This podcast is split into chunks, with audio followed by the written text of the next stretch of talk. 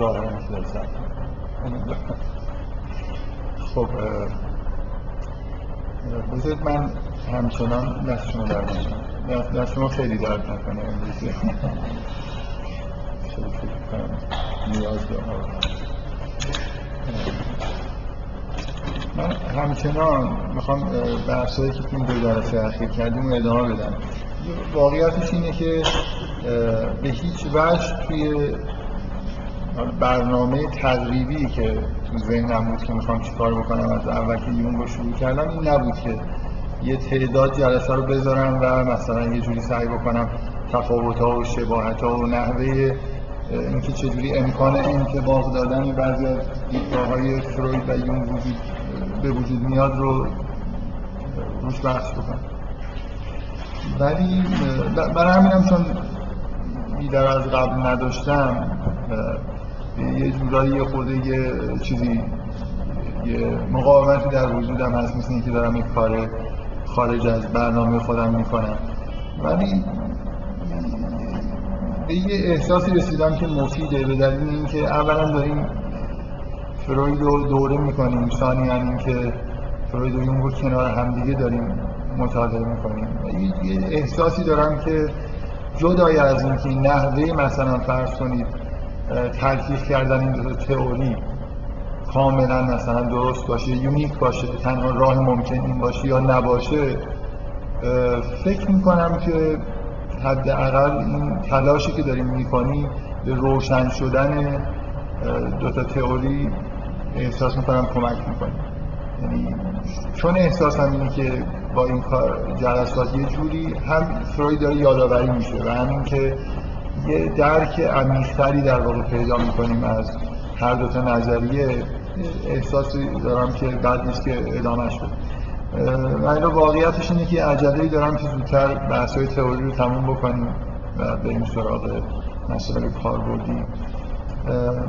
امیدوارم این جلسه یا حد اکثر جلسه آینده آخرین جلساتی باشه که بحث تئوری می‌کنم و از الان می‌خوام اعلام بکنم که فعلا تصمیم گرفتم به عنوان اولین بخش کاربردی تئوری یونگ از موضوع تحلیل های یونگی در مورد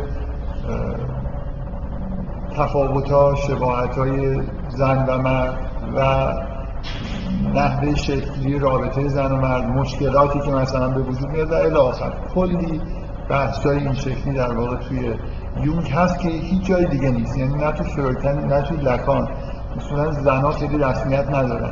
واقعا واقعا یکی از ویژگی های تئوری فروید نسبت تئوری یونگ نسبت به در مقایسه با اون دو تئوری دیگه اینه که اون دو تئوری به طور واضحی مرد سالارن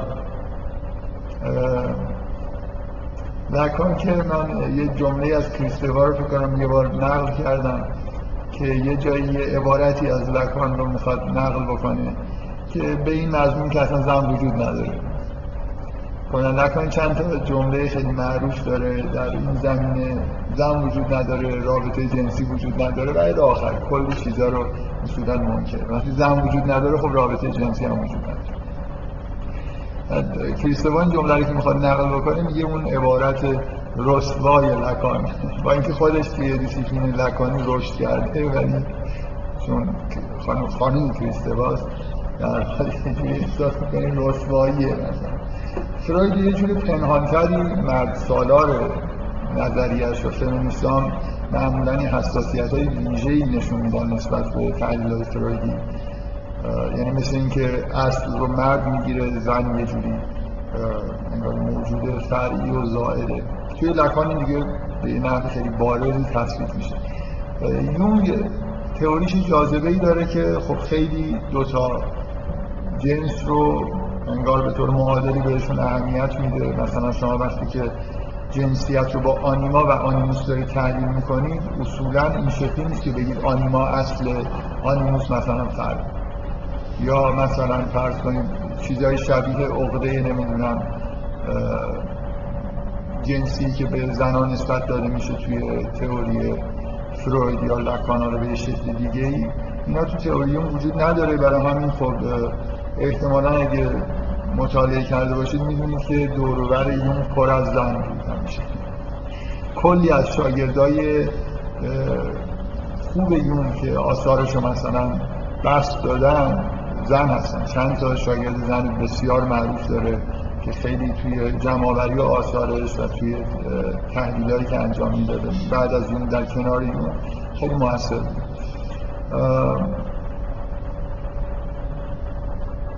من نهایتا فعلا تصمیمم اینه که اولین جلسه کاربردی رو اختصاص بدیم به این تحلیلای یونگی از روابط زن و مرد و مثلا ویژگی هایی که توی این رابطه ها وجود داره.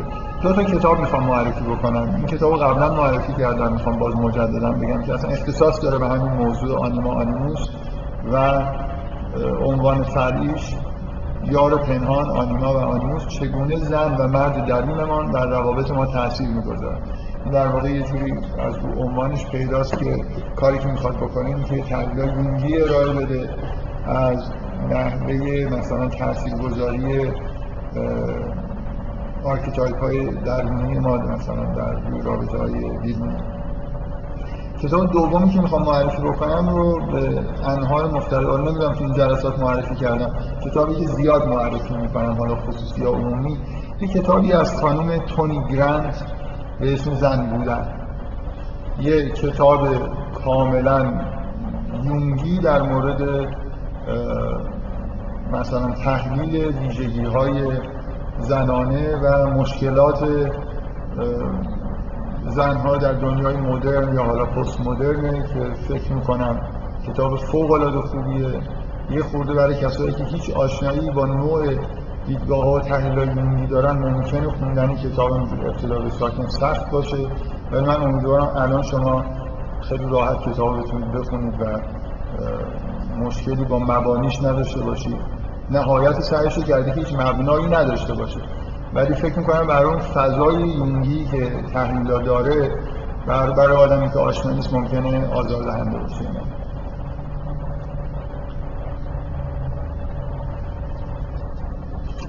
خب. من تو این جلسه می‌خوام یه خورده همون بحث جلسه قبل ادامه بدم. چند تا موضوع جدید رو هم شروع بکنم. همه بحثایی که می‌کنم به نوعی در جهت همینه که دو تا تئوری فرویدیون رو کنار هم دیگه بذاریم. جاهایی که اختلاف های خیلی ذاتی و اساسی دارن و هیچ جوری قابل ترکیب کردن نیستن رو بشناسیم. یه جاهایی هم که قابل ترکیب کردن هستن رو در واقع سعی بکنیم ببینیم که چجوری میشه بعضی از مثلا ویژگی های خوب تئوری فروید رو منتقل کرد تئوری در واقع من گرایشم تو این بحث مثل اینکه نظری یون رو به عنوان یه چارچوب قبول کنیم سعی کنیم که ویژگی های مثبت تحلیل فرویدی رو بیاریم و جایش هم که نمیشه رو رسما بگیم که خب اینجا سازگاری وجود نداره.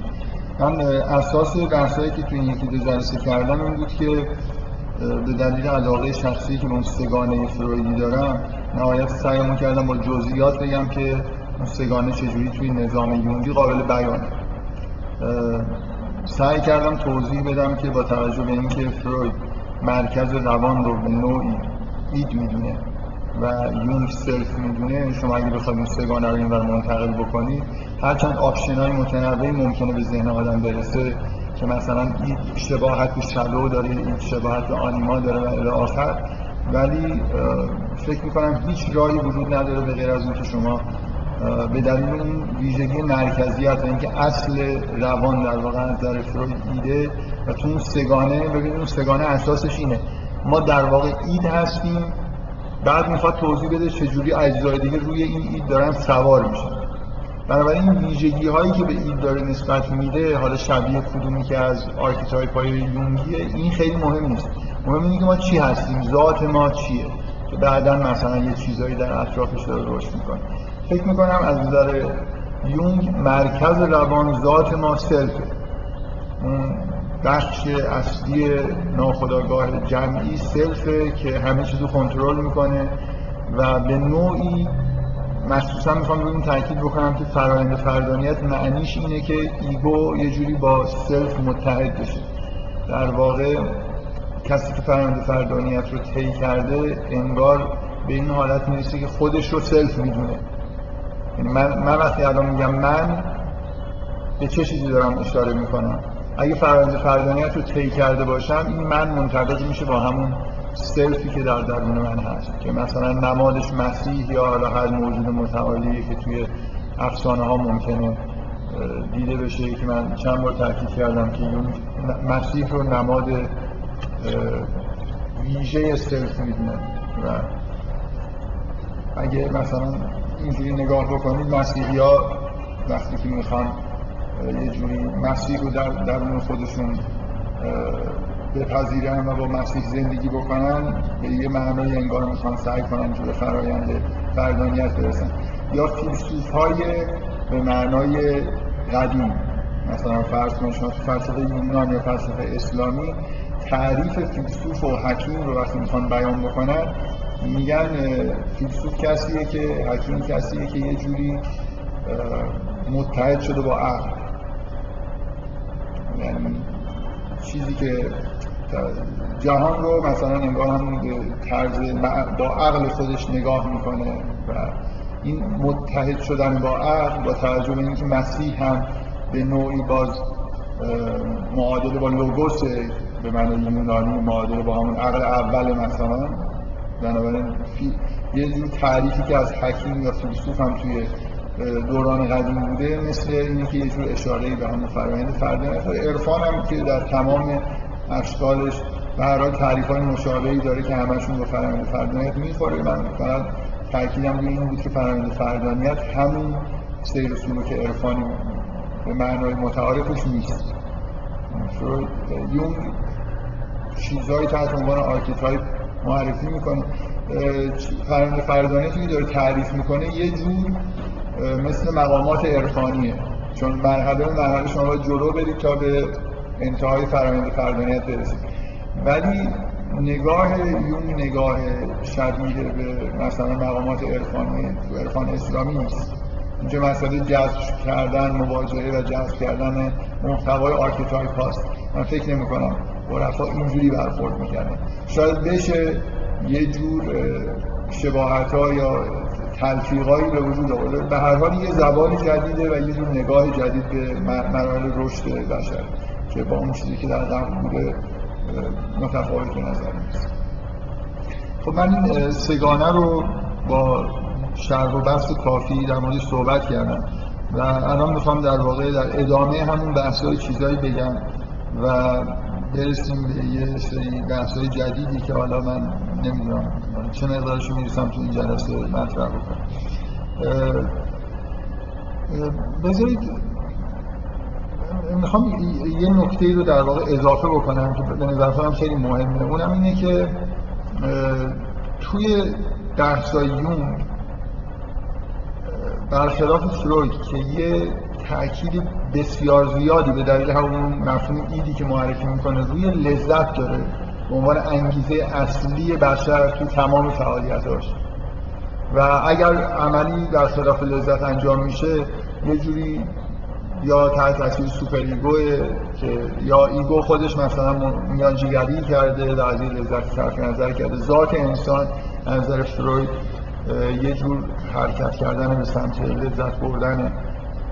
و من فکر می‌کنم شهودن این تصور تصوریه که خیلی در ابتدا که میشنون هم شهودن به نظرشون میاد که تصور خوبیه.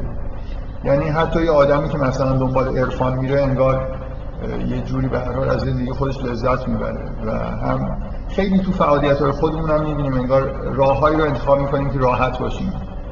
لذت بردن به همون معنای فرویدیش شاید بیشتر بشه گفت دوری کردن از تنشه ولی به هر حال فکر می‌کنم شهودن. همه ما تو زبان محاوره هم که حتی در مورد کارهای خودمون صحبت می‌کنیم از اینکه خوشمون میاد خوشمون نمیاد یا مثلا ناراحت میشیم خوشحال میشیم لذت می‌بریم اینا استفاده می‌کنیم و به نظر میاد در حال یه بخش عمده ای از رفتارهای عموم مردم هدایت میشه توسط اینکه چه چیزی براشون لذت بخشه چه چیزی اینا رو از درد دور می‌کنه و الی و کم بودن بار این مفهوم لذت توی تئوری یون من شخصا به نظرم میاد که یه جور نقطه ضعف. همونطوری که چند بار تا حالا اشاره کردم نوع نگاه و کم بودن تاکید یونگ روی مفهوم جنسیت هم به نظر من یه جور نقطه ضعف. شاید اینا هم در مورد جنسیت هم در مورد لذت نتیجه یه جور واکنش در مقابل حالا شاید بگیم افراط فروید روی این مفاهیم یعنی اونقدر فروید دیگه به مفهوم جنسیت اهمیت می‌داد که یون واقعا یکی از عوامل مثلا حسیانش در مقابل فروید این بود که دیگه اینجوری هم نیست که همه مثلا چیزا نتیجه جنسیتی بنابراین فکر می‌کنم نتیجهش این شده شاید که جنسیت رو اون مقداری که باید جدی بگیرم جدی نمی‌گیره. من چند بار گفتم فکر می‌کنم تو مراحل پایین رشد که اکثریت آدم توش گیر میفتن طبعا بیمارای روانی هم مربوط به همون آدمایی هستن که تو مراحل مقدماتی رشد هستن واقعا جنسیت بنا به تجربه به نظر میاد که یه عامل بسیار مهم توی انحراف مشکلات روانی روانپریشی ها و هزار و حتی رفتارهای روزمره انسان ها خیال پردازی هاشون رویاهاشون و خیلی چیزای دیگه است. که فروید در حد جنسیت تو تئوری فروید در حد دو تا آر... یه archetype ی که حالا به صورت آنیما یا animus توی تئوریش هست ظاهر میشه و معادل با خیلی چیزهای دیگه است. هم سنگ و هم وزن با خیلی چیزهای دیگه است که فکر می‌کنم خیلی چیز نیست. من, من احساس می‌کنم خیلی مناسب نیست اینجوری برخورد کرد. اینا مفهوم لذت من احساسم اینه که توی تئوری یون اون باری که باید داشته باشه نداره. ما به طور طبیعی به مفهوم لذت خودمون حتی توی محاوراتمون زیاد رجوع می‌کنیم و حس شهودیمون هم بهمون میگه که خیلی مردم خیلی کارا رو برای راحتی برای لذت بردن و این چیزا انجام میدن به اضافه اینکه یادتون باشه مفهوم لذت اون معنای دوری از تنش که توی فروید هست و مفهوم ای به دلیل اون احساس هماهنگی که با تئوری های فیزیکی تئوری های پایه علمی هم داشت یه جور جذابیت داشت. مثل مثلا رسیدن به مینیموم پتانسیل و اینا بود که به هر حال جذابیت داره. چه شما خیلی بری داشتن علاقه داشته باشید نداشته باشید من شخصا بی علاقه نیستم و فکر می‌کنم که یه جور حسن محسوب می‌شد توی تئوری فروید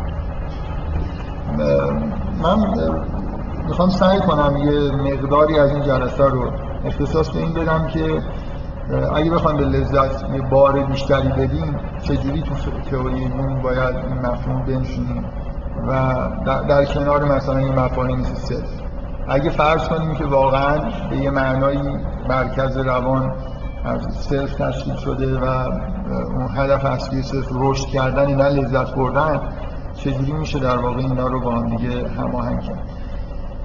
من قبلا در واقع مقدماتش رو گفتم؟ اونم اینه که شما می‌تونید اینجوری در واقع این تئوری رو با تئوری فروید سعی کنید هماهنگ بکنید که بگید که در ابتدا رشد کردن با لذت بردن یکیه.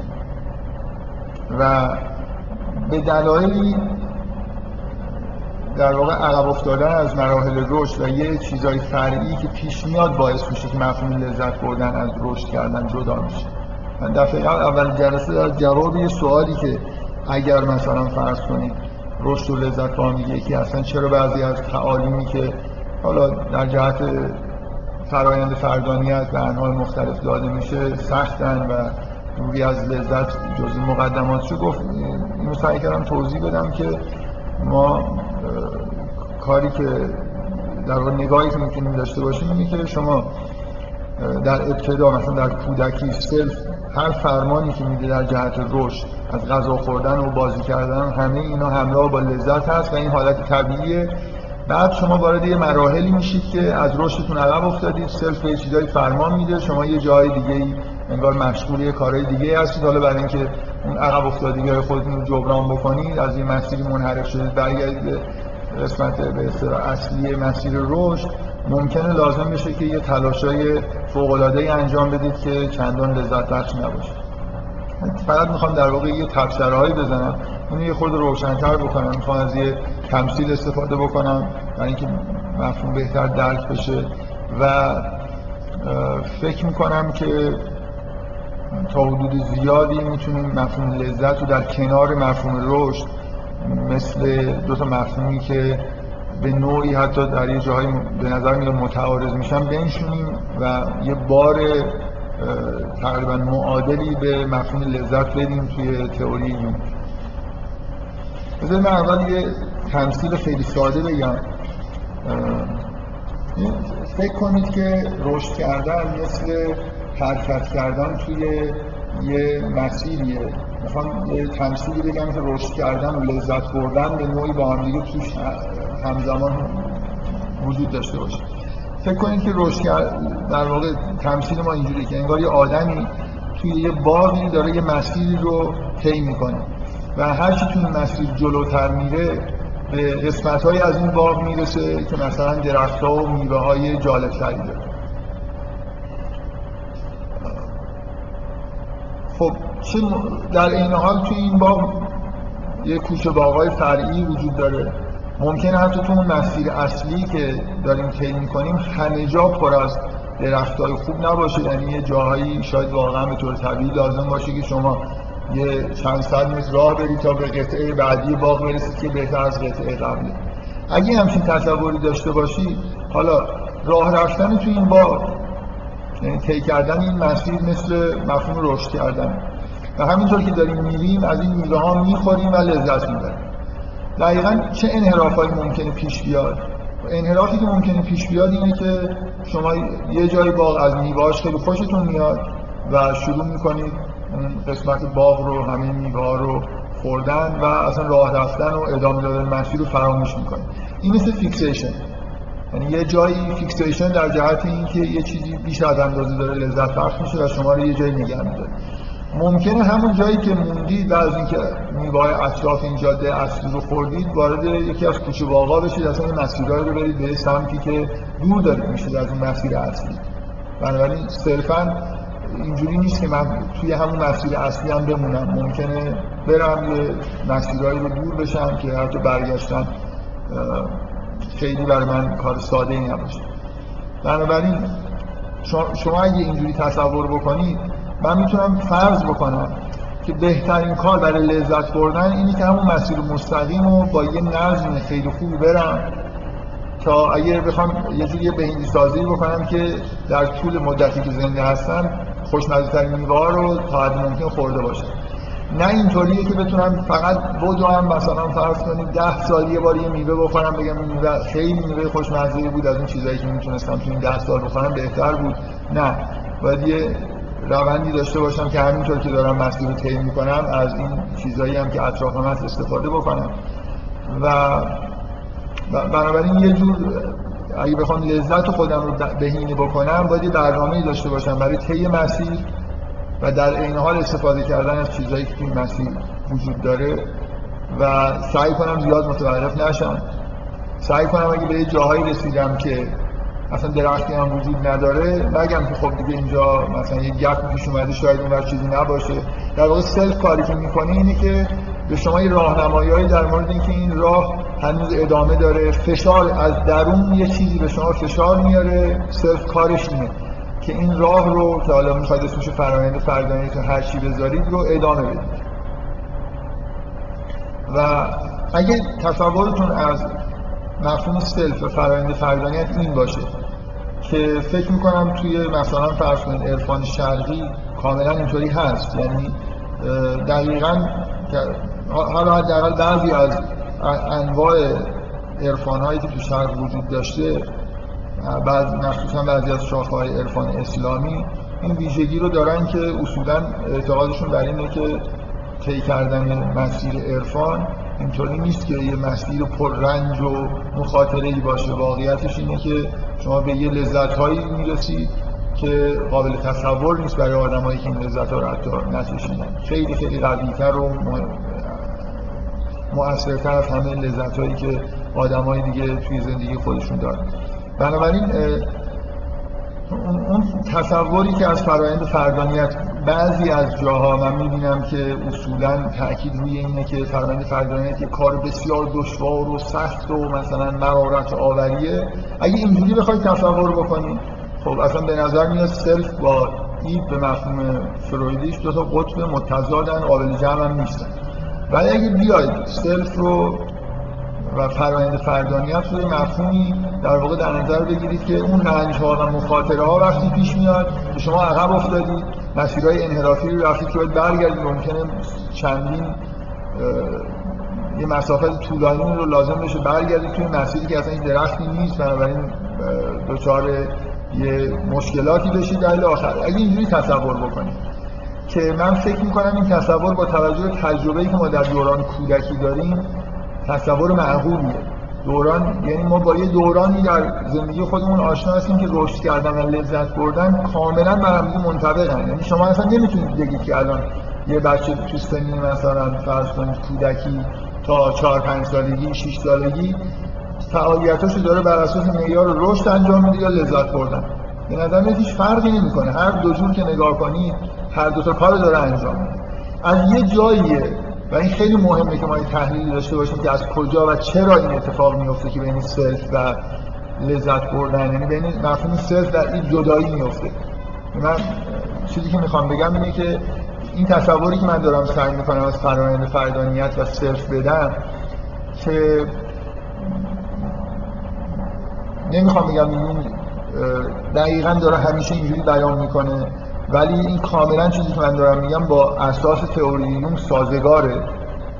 اگه اینجوری نگاه بکنید به self و فرایند فردانیت اون وقت در واقع نگاه ما اینجوریه که در ابتدا مفهوم self و مفهوم id از نظر functional یعنی از نظر کارکردی با هم دیگه قابل تمیز دادن نیستن.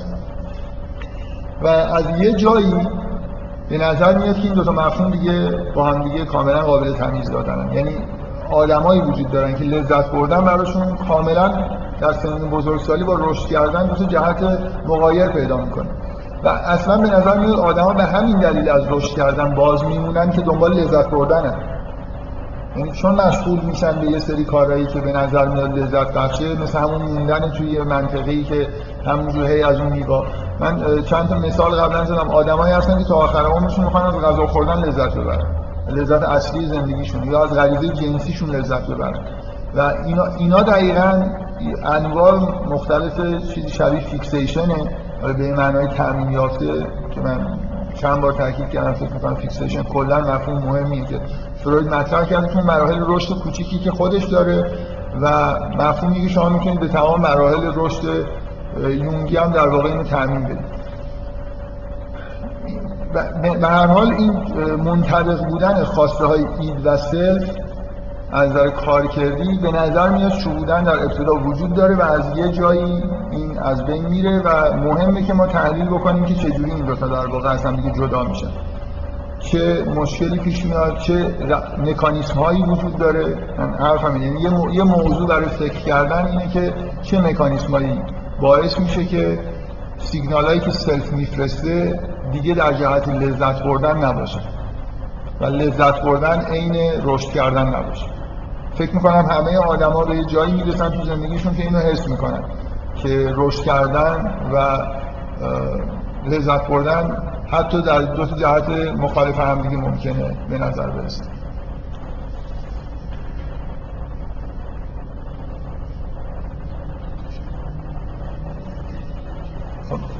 برای بخوام اگه بخوام مدل رو یه جوری سعی بکنیم که بیان بکنیم من مجدد تکرار می‌کنم که سعیم اینه که این مفهوم شهودی و مهم لذت بردن رو که این مزایایی واقعا داره. و توی تئوری فروید خیلی خوب نشسته و آدم حس خوبی پیدا می‌کنه از اینکه اینجوری می‌تونه خیلی واقعیت ها رو ببینه و تحلیل بکنه رفتار انسان رو. و این به نظر میاد که عموم مردم اکثر کاراشون یه جور با همین معیار دارن انجام میدن. اگه قبول بکنی یه جوری مفهوم self و رشد غیر شهودی تر نسبت به لذت بردن. یعنی شما باید مثلا خود خود یونگ میگه که من فرآیند فردانیت یا self و اینا رو از تحلیل هزاران رویا به دست آوردم اینجوری نیست که شما همین الان مردم کوچه بازار نگاه بکنید self شون رو در حال فعالیت ببینید. بیشتر به نظر می‌رسه که یه جورایی دارن می‌کنن به اصطلاح با عرض معذرت. یعنی همینطور زندگی دارن می‌کنن و دنبال غذا خوردن و سری کار این شکلی هستن. شما کمتر می‌بینید که آدمای اهداف متعالی مثل مثلا فرض کنید یه چیزایی شاید اصلا کسی فرایند فردانیتی تو ذهنش نیست. شما می‌تونید بگید خب چون ناخداگاه و در اعماق ناخداگاه جمعی قرارم نیست که من خیلی راحت ببینم. ولی به هر حال باید یه, یه جوری به نظر من هر تئوری روانکاوانه مهمی هر مدل سازی از انسان مفهوم لذت توش یه جوری حالا اگه مرکزیت نداره اهمیت خودشو داشته باشه. من احساسم اینه که یونگ تئوریش خیلی وابسته به مفهوم لذت نیست و دارم سعی می‌کنم بگم که چجوری میشین. اگه, اگه بخوایم این مفهوم رو وارد بکنیم در واقع به یه معنای مفهوم اید رو داریم وارد می‌کنیم. این چیزی نیست بغیر از اون موجود فرضی که مثلا شما فرض می‌کنید که از درون به شما فشار میاره برای لذت بردن. مثل اینی که شما در درون انسان اگه یه سلفی وجود داره که فشار داره میاره برای رشد کردن یه چیز دیگه ای هم هست که داره فشار میاره برای لذت بردن. حالا اختلاف سر اینه که آیا اصلا فروید معتقد به این نیست که اصولا چیزی به عنوان سلف وجود داشته باشه. یعنی هر چی هست فقط همون ایده بخشی که می‌خواد لذت ببره. و یونگ هم تأکید چندانی در هویت خاصی برای این چیزی به عنوان اید قائل نیست. ولی من می‌خوام بگم که اگه بخوایم به نوعی مفهوم لذت بردن رو وارد بکنیم چجوری کنار مفاهیم یونگی میشیم؟ فکر می‌کنم مهمه برای اینکه این مفهوم لذت توی تحلیلا کلا بهمون کمک می‌کنه. شما باید در حال همینجا شروع بکنید که باید self رو به نوعی با مفهوم id یکی بدونید در ابتدا و بعد توضیح بدید که چجوری اینا از همدیگه می‌تونن تفکیک بشن.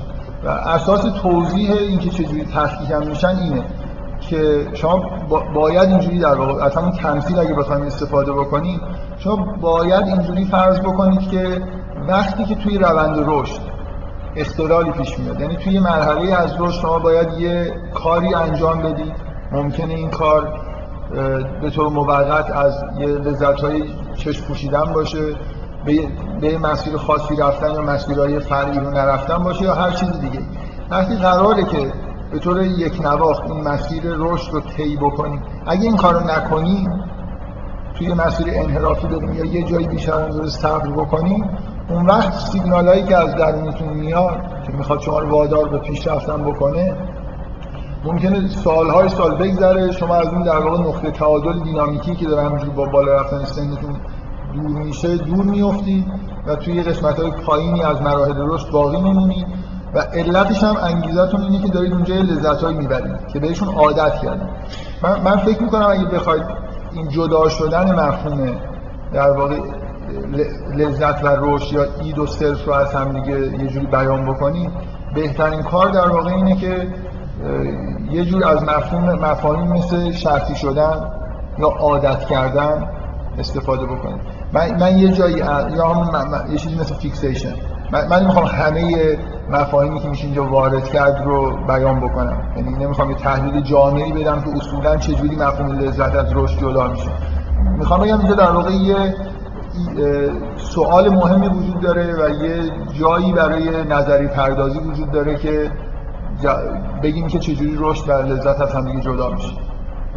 خودم در صدر این نیستم که یه چیز جامعی بگم که دقیقا به این ترتیب هست و هیچ چیز دیگه غیر از اینم اتفاق نمیفته در واقع فیکسیشن یعنی بیش از اندازه توی یه مرحله از رشد صبر کردن و لذت بردن می‌تونه یه عامل باشه. شما به یه نوع لذت های در واقع عادت کردید و به راحتی نمی‌تونید از اینا دل بکنید در حالی که صرف داره شما رو بهتون فشار میاره از درون که وارد یه مراحل دیگه از زندگیتون بشید این عین چیزیه که فروید هم توی مراحل رشد خودش در واقع قائله و به عنوان یه عامل انحراف توی روان انسان این توضیح رو در واقع داره. این یکی از برتری های تئوری فرویده که یه سری مکانیسمایی برای عقب افتادگی توی رشد درست مسیر رشدش مسیر خیلی خیلی کوتاه و ساده به نظر می‌رسه. ولی تحلیل های خوبی داره که چجوری این رشد به تأخیر میفته یا اصلا تحقق پیدا نمی‌کنه و چجوری این تحقق پیدا نکردن رو شخصیت و منش تاثیر می‌ذاره و باعث انحراف های روانی و روان پریشی میشه. اینا چیزایی که شما کمتر توی یونگ می‌بینید. من همیشه وقتی میگم چی توی یونگ دیدن باید بگم کمتر دیدم دیگه. ممکنه حالا یه جایی یه دفعه کتابی ترجمه بشه از یونگ اصلا تمام موضوع کتاب همین باشه. من نمی‌دونم. حجم کارای یونگ اونقدر زیاده که امکانی هم چیزایی هم هست. من, من حداقل می‌تونم بگم هیچ چیزی ندیدم در این جهت که بخواد به نوعی مثلا مکانیسمای دور شدن از رشد رو غیر از تحلیلایی که بر اساس archetype ا داره که من تا حدودی بهش اشاره کردم. تو فرآیند فردانیت خطر جذب شدن توی archetype وجود داره. تو مراحلی که این archetype ها دارن جذب میشن خود archetype ها این نیروی وارد می‌کنن که ego رو می‌خوان در واقع تو خودشون حل بکنن. بنابراین چیزی که یونگ میگه در همین حد. و مشابه مثلا باز می مفهوم لذت و اینا خیلی توی کار نمیاد در حالی که من احساس می‌کنم که واقعا آدما از رشد عقب میافتن به طور شهودی به دلیل اینکه به یه سری رفتارهای معمولا لذت بخش عادت می‌کنن ولی همه مکانیزم های عقب افتادن از رشد لزوما هم عادت کردن به لذت و fixation و این چیزا نیست. خیلی راحت super ego می‌تونه شما رو از مسیر رشد منحرف بکنه. در واقع ما وقتی که داریم زندگی می‌کنیم فرق بین تئوری یونگ با فروید اینه که فروید سیگنالایی که به نظرش می‌رسه که ما دریافت می‌کنیم. یکی از طرف id ئه که به ما میگه لذت ببر و یه سری سیگنال ها از طرف super ego دریافت می‌کنیم که چیکار بکن و چیکار نکن که ممکنه کاملا در جهت لذت بردن باشن یا نباشن و معمولا نیستن. در واقع سیگنال های هستن که بیشتر جامعه و تمدن تولید می‌کنه که مخالف با فرد آرزوهای فردی انسانه. و به غیر از این یه سری سیگنال ها ممکنه بگید تو میانجیگری ego به وجود میاد که همه سیگنال هایی که در واقع از شناخت واقعیت و چیزهایی که از super ego اومده رو با اون تمایلات درونی تلفیق می‌کنه و ممکنه حالا سیگنال جدیدی از طرف ego تولید بشه که چیکار باید کرد و چیکار نباید کرد. شما وقتی تئوری یونگ رو نگاه می‌کنید تئوری یونگ یه چیز منبع جدید سیگنال فرستادن رو هم اضافه می‌کنه اونم سیگنال های حیاتی هستن که self میفرسته که در جهت هماهنگی و رشد کل مکانیسم های روانی دارن عمل می‌کنن. که اصلا چیزی به این صورت به نظر میاد توی فروید وجود نداره. و به این زبان چیزی که من دارم میگم اینه که فروید اهمیتی به اون مجموعه سیگنال هایی که در جهت لذت بردن هستن خیلی نمیده. و فقط اون تعارض بین سیگنال هایی که از طرف به دلیل لذت بردن صادر میشن نیست که سیگنال های self رو cancel می‌کنه و جلو رشد رو می‌گیره. ابتدا به ساکن ممکنه superego در واقع فرهنگی که شما توش متولد شدید به شما کارهایی رو یاد داده و رفتارهایی رو یاد داده کاملا مغایر با رشد کردن و شما اصلا از اون راهی که باید می‌رفتید کلا منحرف شد به طرف دیگه ای رفتید.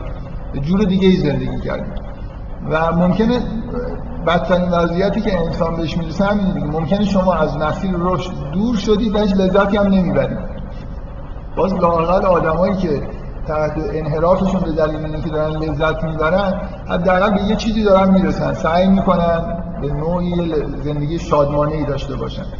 ولی واقعیتش اینه که احتمالا حس می‌کنید دیگه آدمایی وجود دارن. مثلا فرض کنید تو بعضی از این فرهنگای مذهبی خیلی ریاضت کش که به هیچ چیزی نمی‌رسن به هیچ رشدی شما این آدما رو نگاه می‌کنی واقعیتش اینه که احساس می‌کنید آدمای عقب افتاده ای هستن اصولا نظر روانی. نه به معرفتی می‌رسن نه هیچی. و هیچ لذتی هم از زندگیشون نبردن. و این خب یکی از چه کسی این بلا رو سر این آدم آورده؟ superego آورده دیگه.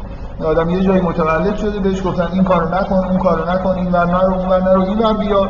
و اینم خب همه اینا رو اطاعت کرده و رفته دنبال یه کارهایی که نه در جهت رشده نه معمولا اصولا سیگنال های superego من بارها این تاکید کردم که هیچ وقت انتظار نداشته باشید که چیز چیزهایی که از فرهنگ در واقع تولید میشه و بهتون یاد داده میشه در جهت فرامین self باشه.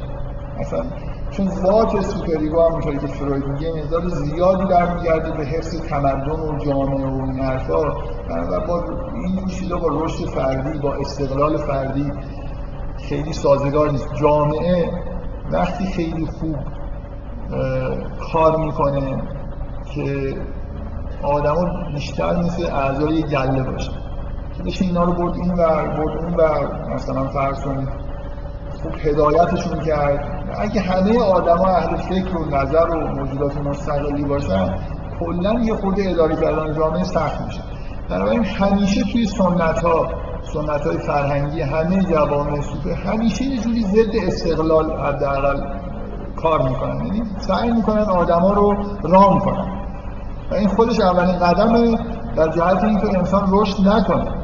برای خاطر اینکه مهمترین که مهمترین قدم ها برای رشد کردن اینه که انسان به بلوغ برسه و یه جوری در واقع فردیت پیدا بکنه.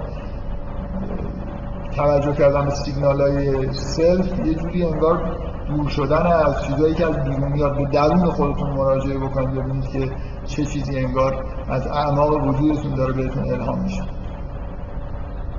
بنابراین یه, یه تحلیل در واقع یونگی مجاز که من ندیدم که خیلی این تحلیل رو انجام داده باشن ولی می‌خوام بگم که مجازم با فضای یونگی مغایر نیستن اینی که شما همه حرفای یونگ رو در واقع بزنید. ولی به مکانیسمای عدم رشد اینجوری توجه بکنید که انگیزه هایی مثل اطاعت کردن از superego و در واقع انگیزه های لذت بردن در همین زمان حال مثل اینکه شما برای رشد کردن لازم همیشه یه لذت های رو رها کنید تا به لذت های بالایی برسید. این خودش لذت بردن همیشه همراه با اینرسیه شما وقتی لذت می‌برید دلتون می‌خواد نگاه همینجا این لذت رو هی تکرار بکنید و رشد اینجوری به تاخیر میفته این یه جور در واقع فیکسیشنه که به طور مداوم در تمام مسیر ممکنه اتفاق بیفته. من دارم سعی می‌کنم که بگم که شما می‌تونید در به طور کامل لذت رو به عنوان که مهمترین و superego این مفاهیم فرویدی رو به عنوان مهمترین مثلا واژگان جدید وارد تئوری فروید بکنید به عنوان تحلیلی که دارید می‌کنید برای اینکه چجوری رشد به تأخیر میفته و متوقف میشه. چیزی که احتمالا رو میگم واقعا من اینو شوخی نمی‌کنم. ممکن همین فردا یه جلسه بیام بگم خب من paper پیدا کردم. مثلا خود یونگ دقیقا این تحلیل مشابه این گفته. ولی واژگان یونگ شامل مثلا superego و.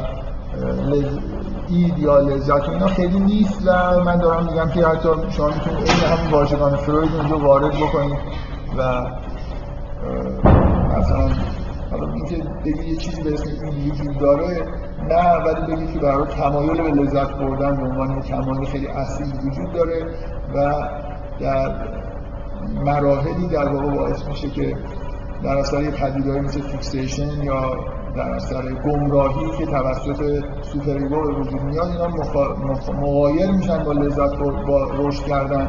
و همینطور ممکنه در طول سالها که داره میگذره روز به روز خواسته های سلف با چیزایی که شما بهش عادت کردید لذت می‌برید اصلا دورتر میشن تا اینکه اصلا شما به یه جایی برسید که امکان بازگشت و ادامه دادن مسیر رشد براتون خیلی خیلی سخت و غیر ممکن میشه من نکته که می‌خوام روش تاکید بکنم اینه که یه یه جوری این احساس وجود داره به نظر من. شما وقتی اینجوری نگاه می‌کنید که لذت بردن به نوعی یه گرایشی به گذشته است. چرا؟ برای خاطر اینکه من از معمولا دنبال لذت هایی هستم که قبلا می‌خوام در لذتی خاصیتی داره. می‌خواد خودش تکرار بکنه. این عین حرفایی که فروید اگه یادتون باشه با استفاده از مکانیسم های عصبی می‌زد. می‌گفت که در واقع ایگو چجوری رفتار چجوری در واقع کار می‌کنه. می‌گفت که وقتی که مثلا انرژی روانی توی این سیستم های عصبی منتشر میشه اگه به یه چیزی لذت بخشی برسه انگار اون راه ها راههایی میشن که به طور عادی مدام این سیگنال ها توش فرستاده میشه. و برعکس وقتی که سیگنال هایی توی شاخه های از مثلا نورون ها میره که باعث رنج و درد فراوانی میشه. خاطراتی مثلا وجود داره که شما وقتی بهش مراجعه می‌کنید دچار رنج و تنش میشید. ego یکی از کارهایی که می‌کرد که این مسیرهایی که انرژی باید بره رو میبست. من توی جلسه گفتم که فروید یه تحلیلای بر اساس سیستم عصبی خیلی جالب ارائه میده که اصولا ego چجوری کار می‌کنه. ego کارش از نظر فروید اینه که این رشته در واقع جریان های عصبی رو توی بعضی از شاخه ها متوقف کنه بعضی جا باز بذاره. درست؟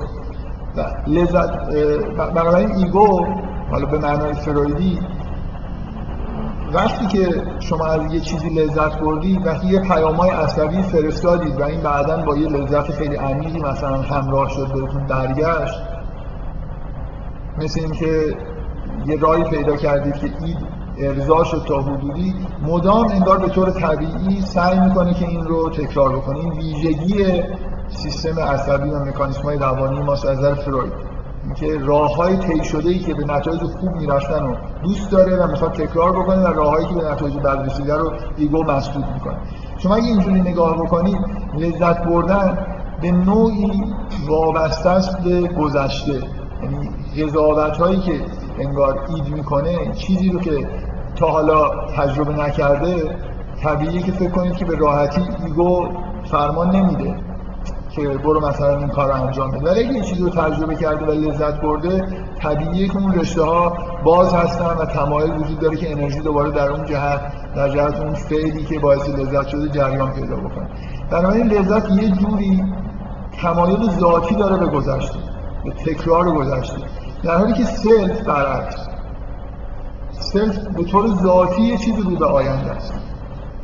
اگه اینجوری نگاه بکنید می‌بینید که یه تعارض ذاتی وجود داره بین سیگنال که از self در واقع صادر میشن در جهت رشد کردن رشد کردن اینجوری رو به آینده آینده ای که تا به حال تجربه نکردیم.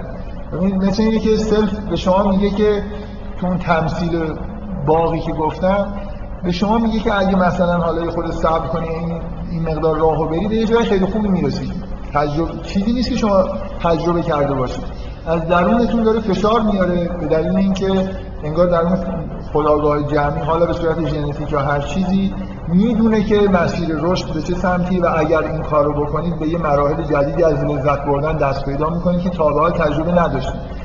طبیعیه که شما یه اینرسی در مقابل این چیز تجربه نشده دارید. یعنی یه اون توصیفی که از اید توی تئوری فروید وجود داره توصیف خیلی واقعی گرایانه در مورد لذت بردن. اینکه من کاری رو که کردم به لذت رسیده رو که طبیعیه که تکرار می‌کنن و همونجا دنبال لذت میگردن. این توضیح من می‌خوام در واقع بگم که چطور مفهوم لذت به طور طبیعی وارد مفهوم وارد تئوری یونگ میشه به عنوان یه چیز متعارض با سیگنال که self میفرسته متعارض با رشد کردن.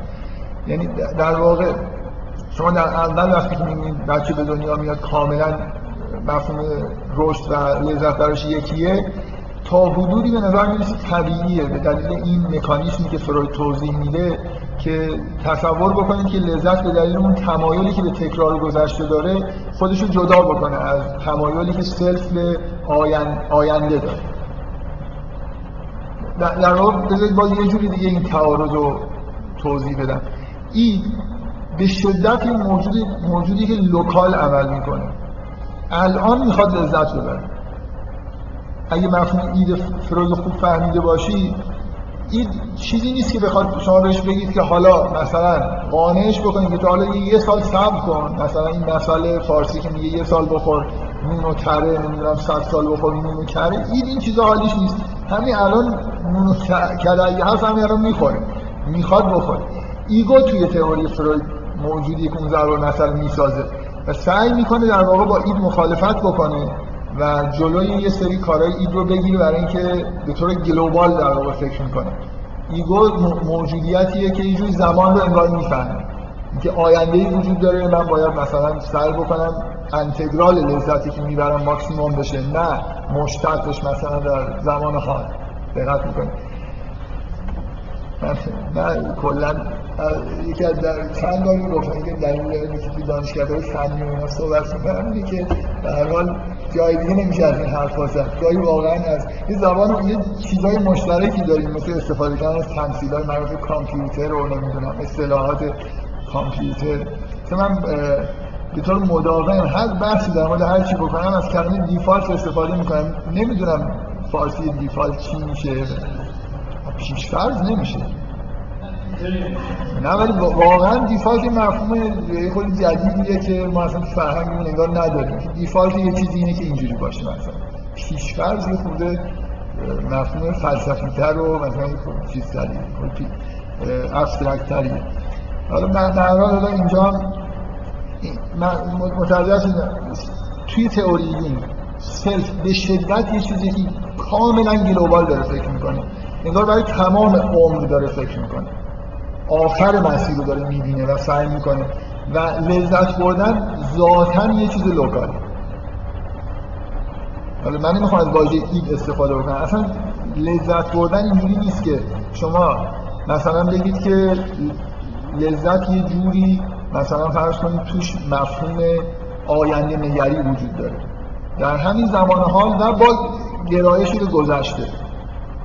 داره به نوعی در واقع معنی پیدا می‌کنه. من این توضیح دادم برای خاطر اینکه اولا ببینید که اگه یون رفته باشه سراغ این که توضیح بده که مکانیسمای از رشد ماندگی چی هستن یا انحرافایی که پیش میاد توی زندگی چجوری به وجود میاد با وجود اینکه سلف وجود داره و داره فعالیت می‌کنه چطور میشه که انسان ها اکثریت قریب به اتفاقشون رشد نمی‌کنن. و چطور میشه که لذت بردن؟ چطور میشه که فرایند فردانیت به طور عمومی می‌بینیم که یه فرایند دشوار و طاقت فرساییه؟ چرا این اتفاق میفته قبول داریم طبیعی نیست دیگه. ما انتظار داریم که اگه مکانیسم روان برای طی کردن یه مراحلی ساخته شده باشه خیلی از عنوان یه پدیده طبیعی به نظر میاد که عجیبه که بگیم که مثلا انسان مکانیسماش یه طوریه که تمام عمرش باید مثلا رنج بکشه تا به یه چیزی برسه. خود عجیب آدم احساس می‌کنه. شما حیوانات رو مثلا نگاه کنید حیات رو به نظر میاد در اساس یه جور چجوری میگن یه جور به طور طبیعی مثل یه رودخانه‌ای که داره جاری میشه یه مسیر رو باید طی بکنه. یعنی یعنی شما انتظار دارید که مکانیسم های روان اینجوری باشه که آدم خیلی روون مثلا همونطور که از واژه روان از همینجا گرفته شده یعنی روان مسیر زندگی خودش رو طی بکنه نه اینکه از مثل کوه پیمایی باشه. بنابراین طبیعیه که شما توی تئوری که حرف از فرآیند فردانیت می‌زنید و میگید که طاقت فرساز عموما توضیح بدید که چرا اینجوری شده؟ چرا این وضعیت غیر طبیعی پیش اومده؟ بنابراین من احساسم اینه که اگه بخوایم تئوریایی داشته باشیم که به ما بگن که چطور فرایند فردانیت به دشواری برمیخوره چرا انسان ها عموما رشد نمی‌کنن شما لازم دارید که یه سری مفاهیم فرویدی رو وارد تئوری یون بکنید و از مغایر بودن لذت و رشد در مراحل جلوتر مثلا زندگی در ابتدا منطبقن که چجوری جدا میشن و چرا این جدایی اتفاق میفته. من یه سری چیزایی رو همینطوری گفتم که بودم جای فکر کردن و مطالعه زیادی داره که شما یه مجموعی از مکانیسم ها رو توصیف بکنید که چطور این اتفاق میفته. مثلا فرض کنید قطعا که از مهمترین دلایلش وجود super ego ییه که سیگنال های مخالف self میده. شما یه جایی کارایی می‌کنید که مغایر رشدتون وقتی که عقب افتادید منحرف شدید دیگه طبیعیه که انتظار نداشته باشید که چیزی که سلف از شما می‌خواد. بعد از 20 سال که مثلا فرض کنید همش از غذا خوردن لذت بردید الان نقطه تعادل دینامیکتون کجاست؟ شما دارید چیکار می‌کنید؟ حالا برای اینکه جبران بکنید خب هیچ اشکالی نداره. بگید که من در واقع از مثل یه رودخونه ای که در یه جهت طبیعی داشت خیلی راحت جریان پیدا می‌کرد ولی رفت مثلا حالا به جای بدی رسیده تبدیل به باطلاق شده. حالا چجوری باید اینو دوباره برگردونیم به مسیر اصلیش؟ خب ممکنه احتیاج به کار و زحمت زیاد داشته باشه. من دارم سعی می‌کنم در واقع نهایتا می‌خوام تموم کنم دیگه این بحث با اجازه شما. بگم که نه فقط برای اینکه همینجوری دوست داریم تئوری فروید رو یه جورایی حفظ بکنیم با یون ترکیب بکنیم من من حسم اینه که اگر بخواید توضیحی بدید که چرا فرآیند پردازش دشواره و چرا اکثر مردم رشد نمی‌کنن اجبارا باید یه چیزایی شبیه مثل مفهوم لذت و اید و سوپری و اینا رو بیارید وارد تئوری یون بکنید.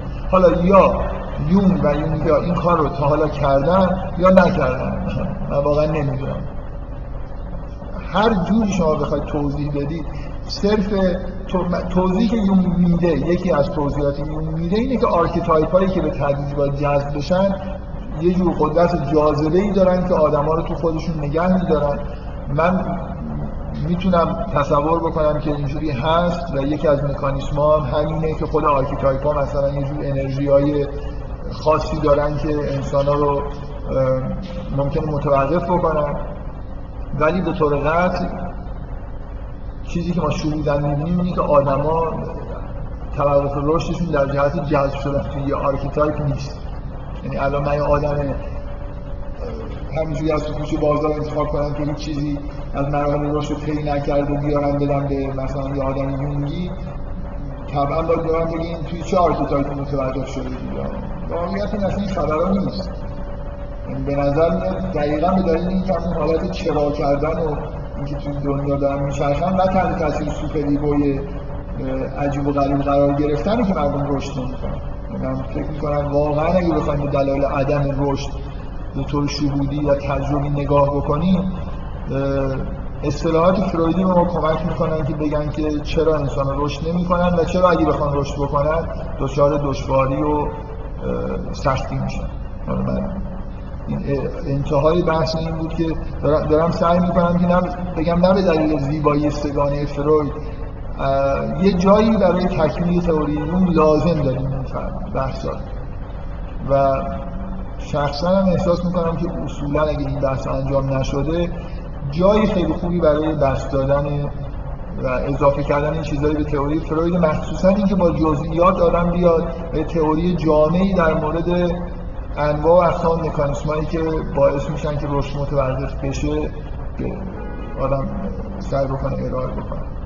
امیدوارم که این کار انجام شده باشه. تا حدودی فکر می‌کنم که شاید بشه یه مراجعی هم پیدا کرد. ولی اگه نشدن من لازم سال مراجع وجود بکنم. خودتون می‌تونید فکر بکنید سعی کنید یه سری مکانیسم رو مثل من یه توضیحاتی دارم که چرا لذت ذاتن به دلیل local بودن و یه به گذشته بودن کاندید خوبی برای اینکه با بدون حتی دخالت super ego مانع به عنوان مانع رشد در واقعش نگاه بکنه.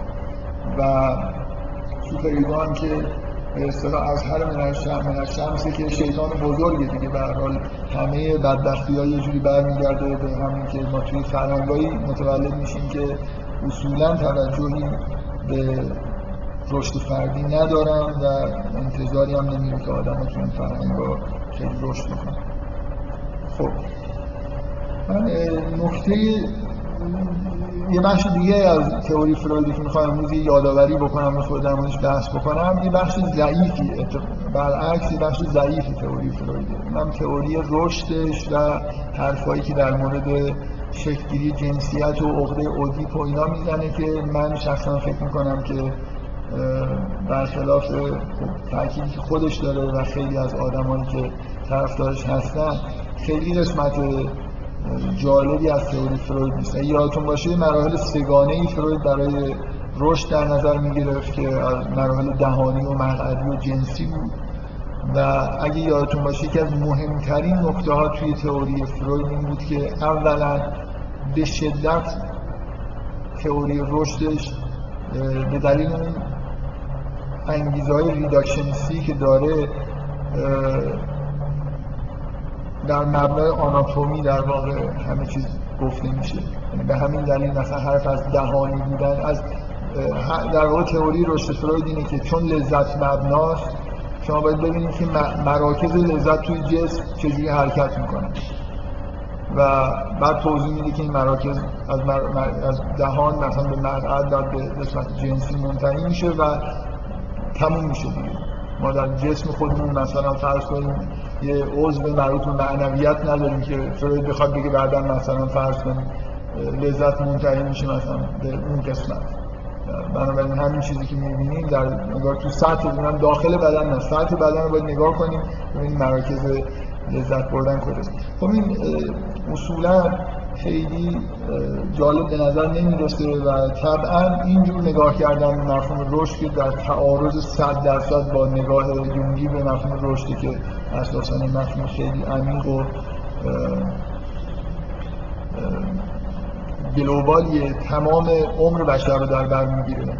در حالی که شما مراحل رشد فروید به طور طبیعی باید توی چند سال اول زندگی طی بشن و بعد به حالت طبیعی رشد یافته بودن مثلا برسید. دیگه اینجوری نیست که مثلا بعد از مراحل بلوغ و این حرفا اتفاقات خاصی بیفته. در حالی که از انتهای زندگی شما یه جوری این سیگنال های سلف ادامه دارن تا شما یه مسیر خیلی طولانی رو طی بکنید بنابراین اینجوری نیست که شما بتونید مفهوم رشد فرویدی رو به هیچ وجه با مفهوم رشد یونگی با هم دیگه ترکیب بکنید. به غیر از اینکه برای تئوری یونگ برای تئوری فروید. اینجوری ارزش قائل بشید که مراحل بسیار ابتدایی رشد رو زیر ذره داره مطالعه یعنی هیچ اشکالی نداره که یه آدم یونگی باشه و به مراحل رشد فرویدی به عنوان مراحل مقدماتی رشد معتقد باشه.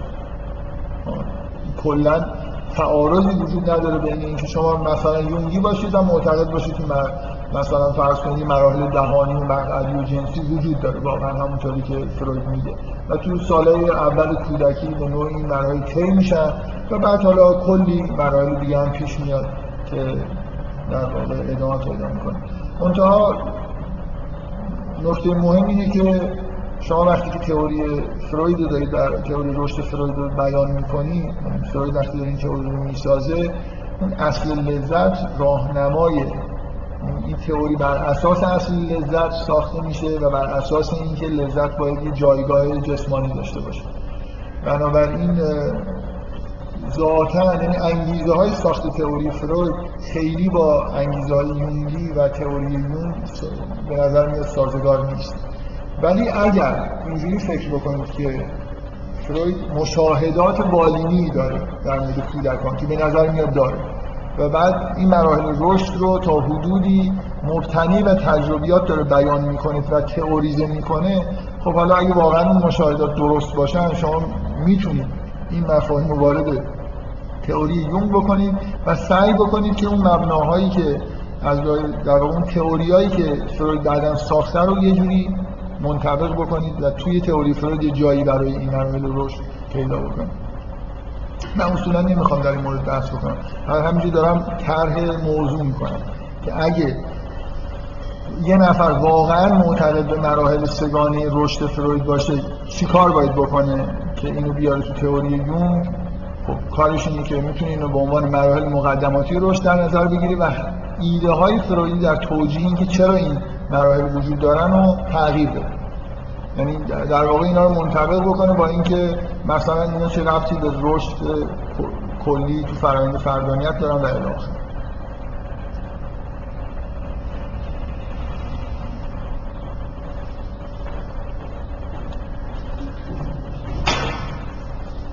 الی ولی اون قسمتی که من بیشتر می‌خوام در موردش بحث بکنم و یادآوری بشه براتون که فروید چه چی می‌گفت و منشأ بیماری های روانی رو اصلا از کجا در واقع تشخیص می‌داد که تشخیصشون کجاست.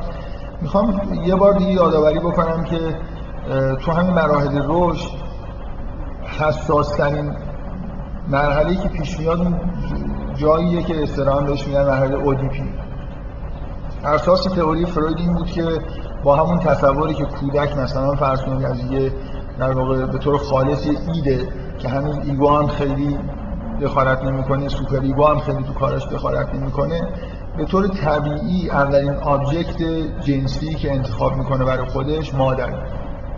و حالا مثلا معمولا عقده اودیپ که داریم صحبت می‌کنیم خوبه که در مورد پسرها در واقع اینو بیان بکنیم که شهر روشنتری داره. بنابراین از دیدگاه فروید پسر متمایل میشه به مادر به عنوان آبجکت جنسی خودش و موجود در واقع معشوق خودش.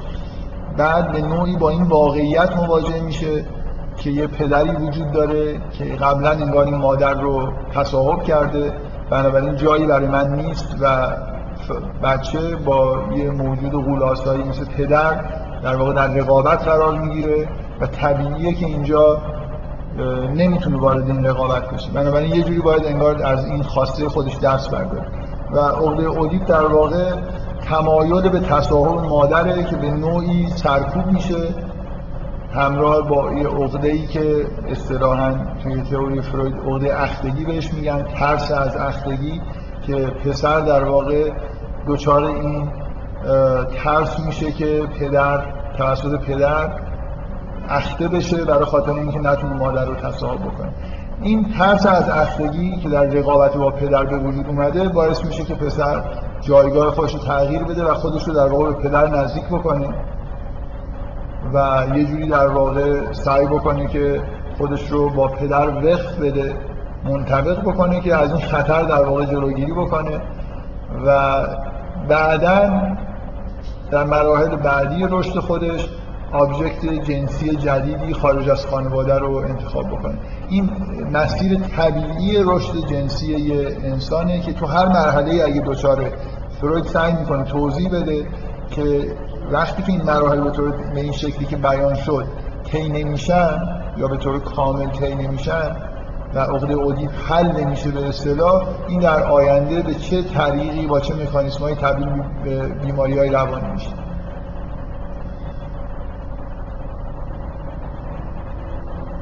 مثلا فرض کنید یه مشکلاتی مثل همجنسگرایی مشکلاتی مثل پارانویا خیلی چیزا رو فروید با همین اختلالایی که توی این مرحله از رشد این مرحله حساس از رشد در واقع پیش میاد توضیح میده. یه سری اختلالا از موندن توی مراحل دهانی و مقعدی به وجود میاد منش های بیمارگونه ای ممکنه به وجود بیاد که در به اصطلاح یه جور حالت های روانپریشی های ضعیفتر هستن و عمده اختلال های رشد که باعث منشأ بیماری های روانی تو این مرحله پیچیده و یه خود عجیب و غریبه که به وجود میاد. چیزای مشابهی سعی می‌کنه در مورد دختران بیان بکنه که خب فکر کنم هم خودش هم کسایی که پیرو فروید هستن اعتراف دارن که شرح روشنی در مورد طی کردن مراحل جنسی در دخترها توسط فروید داده نمیشه. هرچند در حال تئوریایی وجود داره ولی نه به اون سراحت و وضوح و کاربردی که فروید از عقده اودیپ توی داره. خب این شرح تا حدود زیادی عجیب و غریب که یادتون باشه توی اون جزوه کوچیکی که من معرفی کردم توی ارقم چاپ شده بود حتی همراه با یه حالت داستانونه که نمی‌دونم پسر میاد به مادرش چی میگه مادر به پسر چی میگه و همینطور به حال یه حالت خود با هم پیدا کرده. خب به نظر میاد که در عین حالی که کاربردهای خوبی داره ولی خیلی آدم وقتی که باش مواجه میشه دور از ذهن. یعنی آدم باید خیلی آدم مطیع و چیزی باشه که اینو میشنفه بگه آره مثلا قبول کنه که اینجوری هست. ما هیچ کدوممون همچین چیزایی رو یادمون نمیاد که خب البته فرای توضیحش اینه که اون ترومای حاصل از عقده اودی باعث فراموشی تمام مسائل قبل از این شده. و موضوع اینه که من یه بار اینو گفتم جلسه های آخر بحث در مورد فروید. که تو کتاب نابود کننده ای که آیزنک نوشته افول امپراتوری فروید حرف از این می‌زنه که یه شخصی که الان اسمش یادم نیست مشاهدات بسیار دقیقی در مورد کودکان بعد از فروید انجام داده در. و آدمی هم بوده که اصولا گرایش به فروید داشته گرایش مثبت داشته ولی در اثر مشاهده رفتار تعداد زیادی از کودکانی که تو همین مراحل مثلا توصیف شده رشد می‌کنن اثری از رفتارهای این شکلی توی بچه ها ندیده. یعنی هیچ چیزی شواهد تجربی به نظر میاد وجود نداره که تایید بکنه که توی مراحلی یه همچین ترومایی وجود داره احساس رقابت با پدر وجود داره و الی خیلی به از لحاظ تجربی به نظر میاد که این تئوری نه تئوری شهودیه نه توسط تجربه چندان تایید میشه.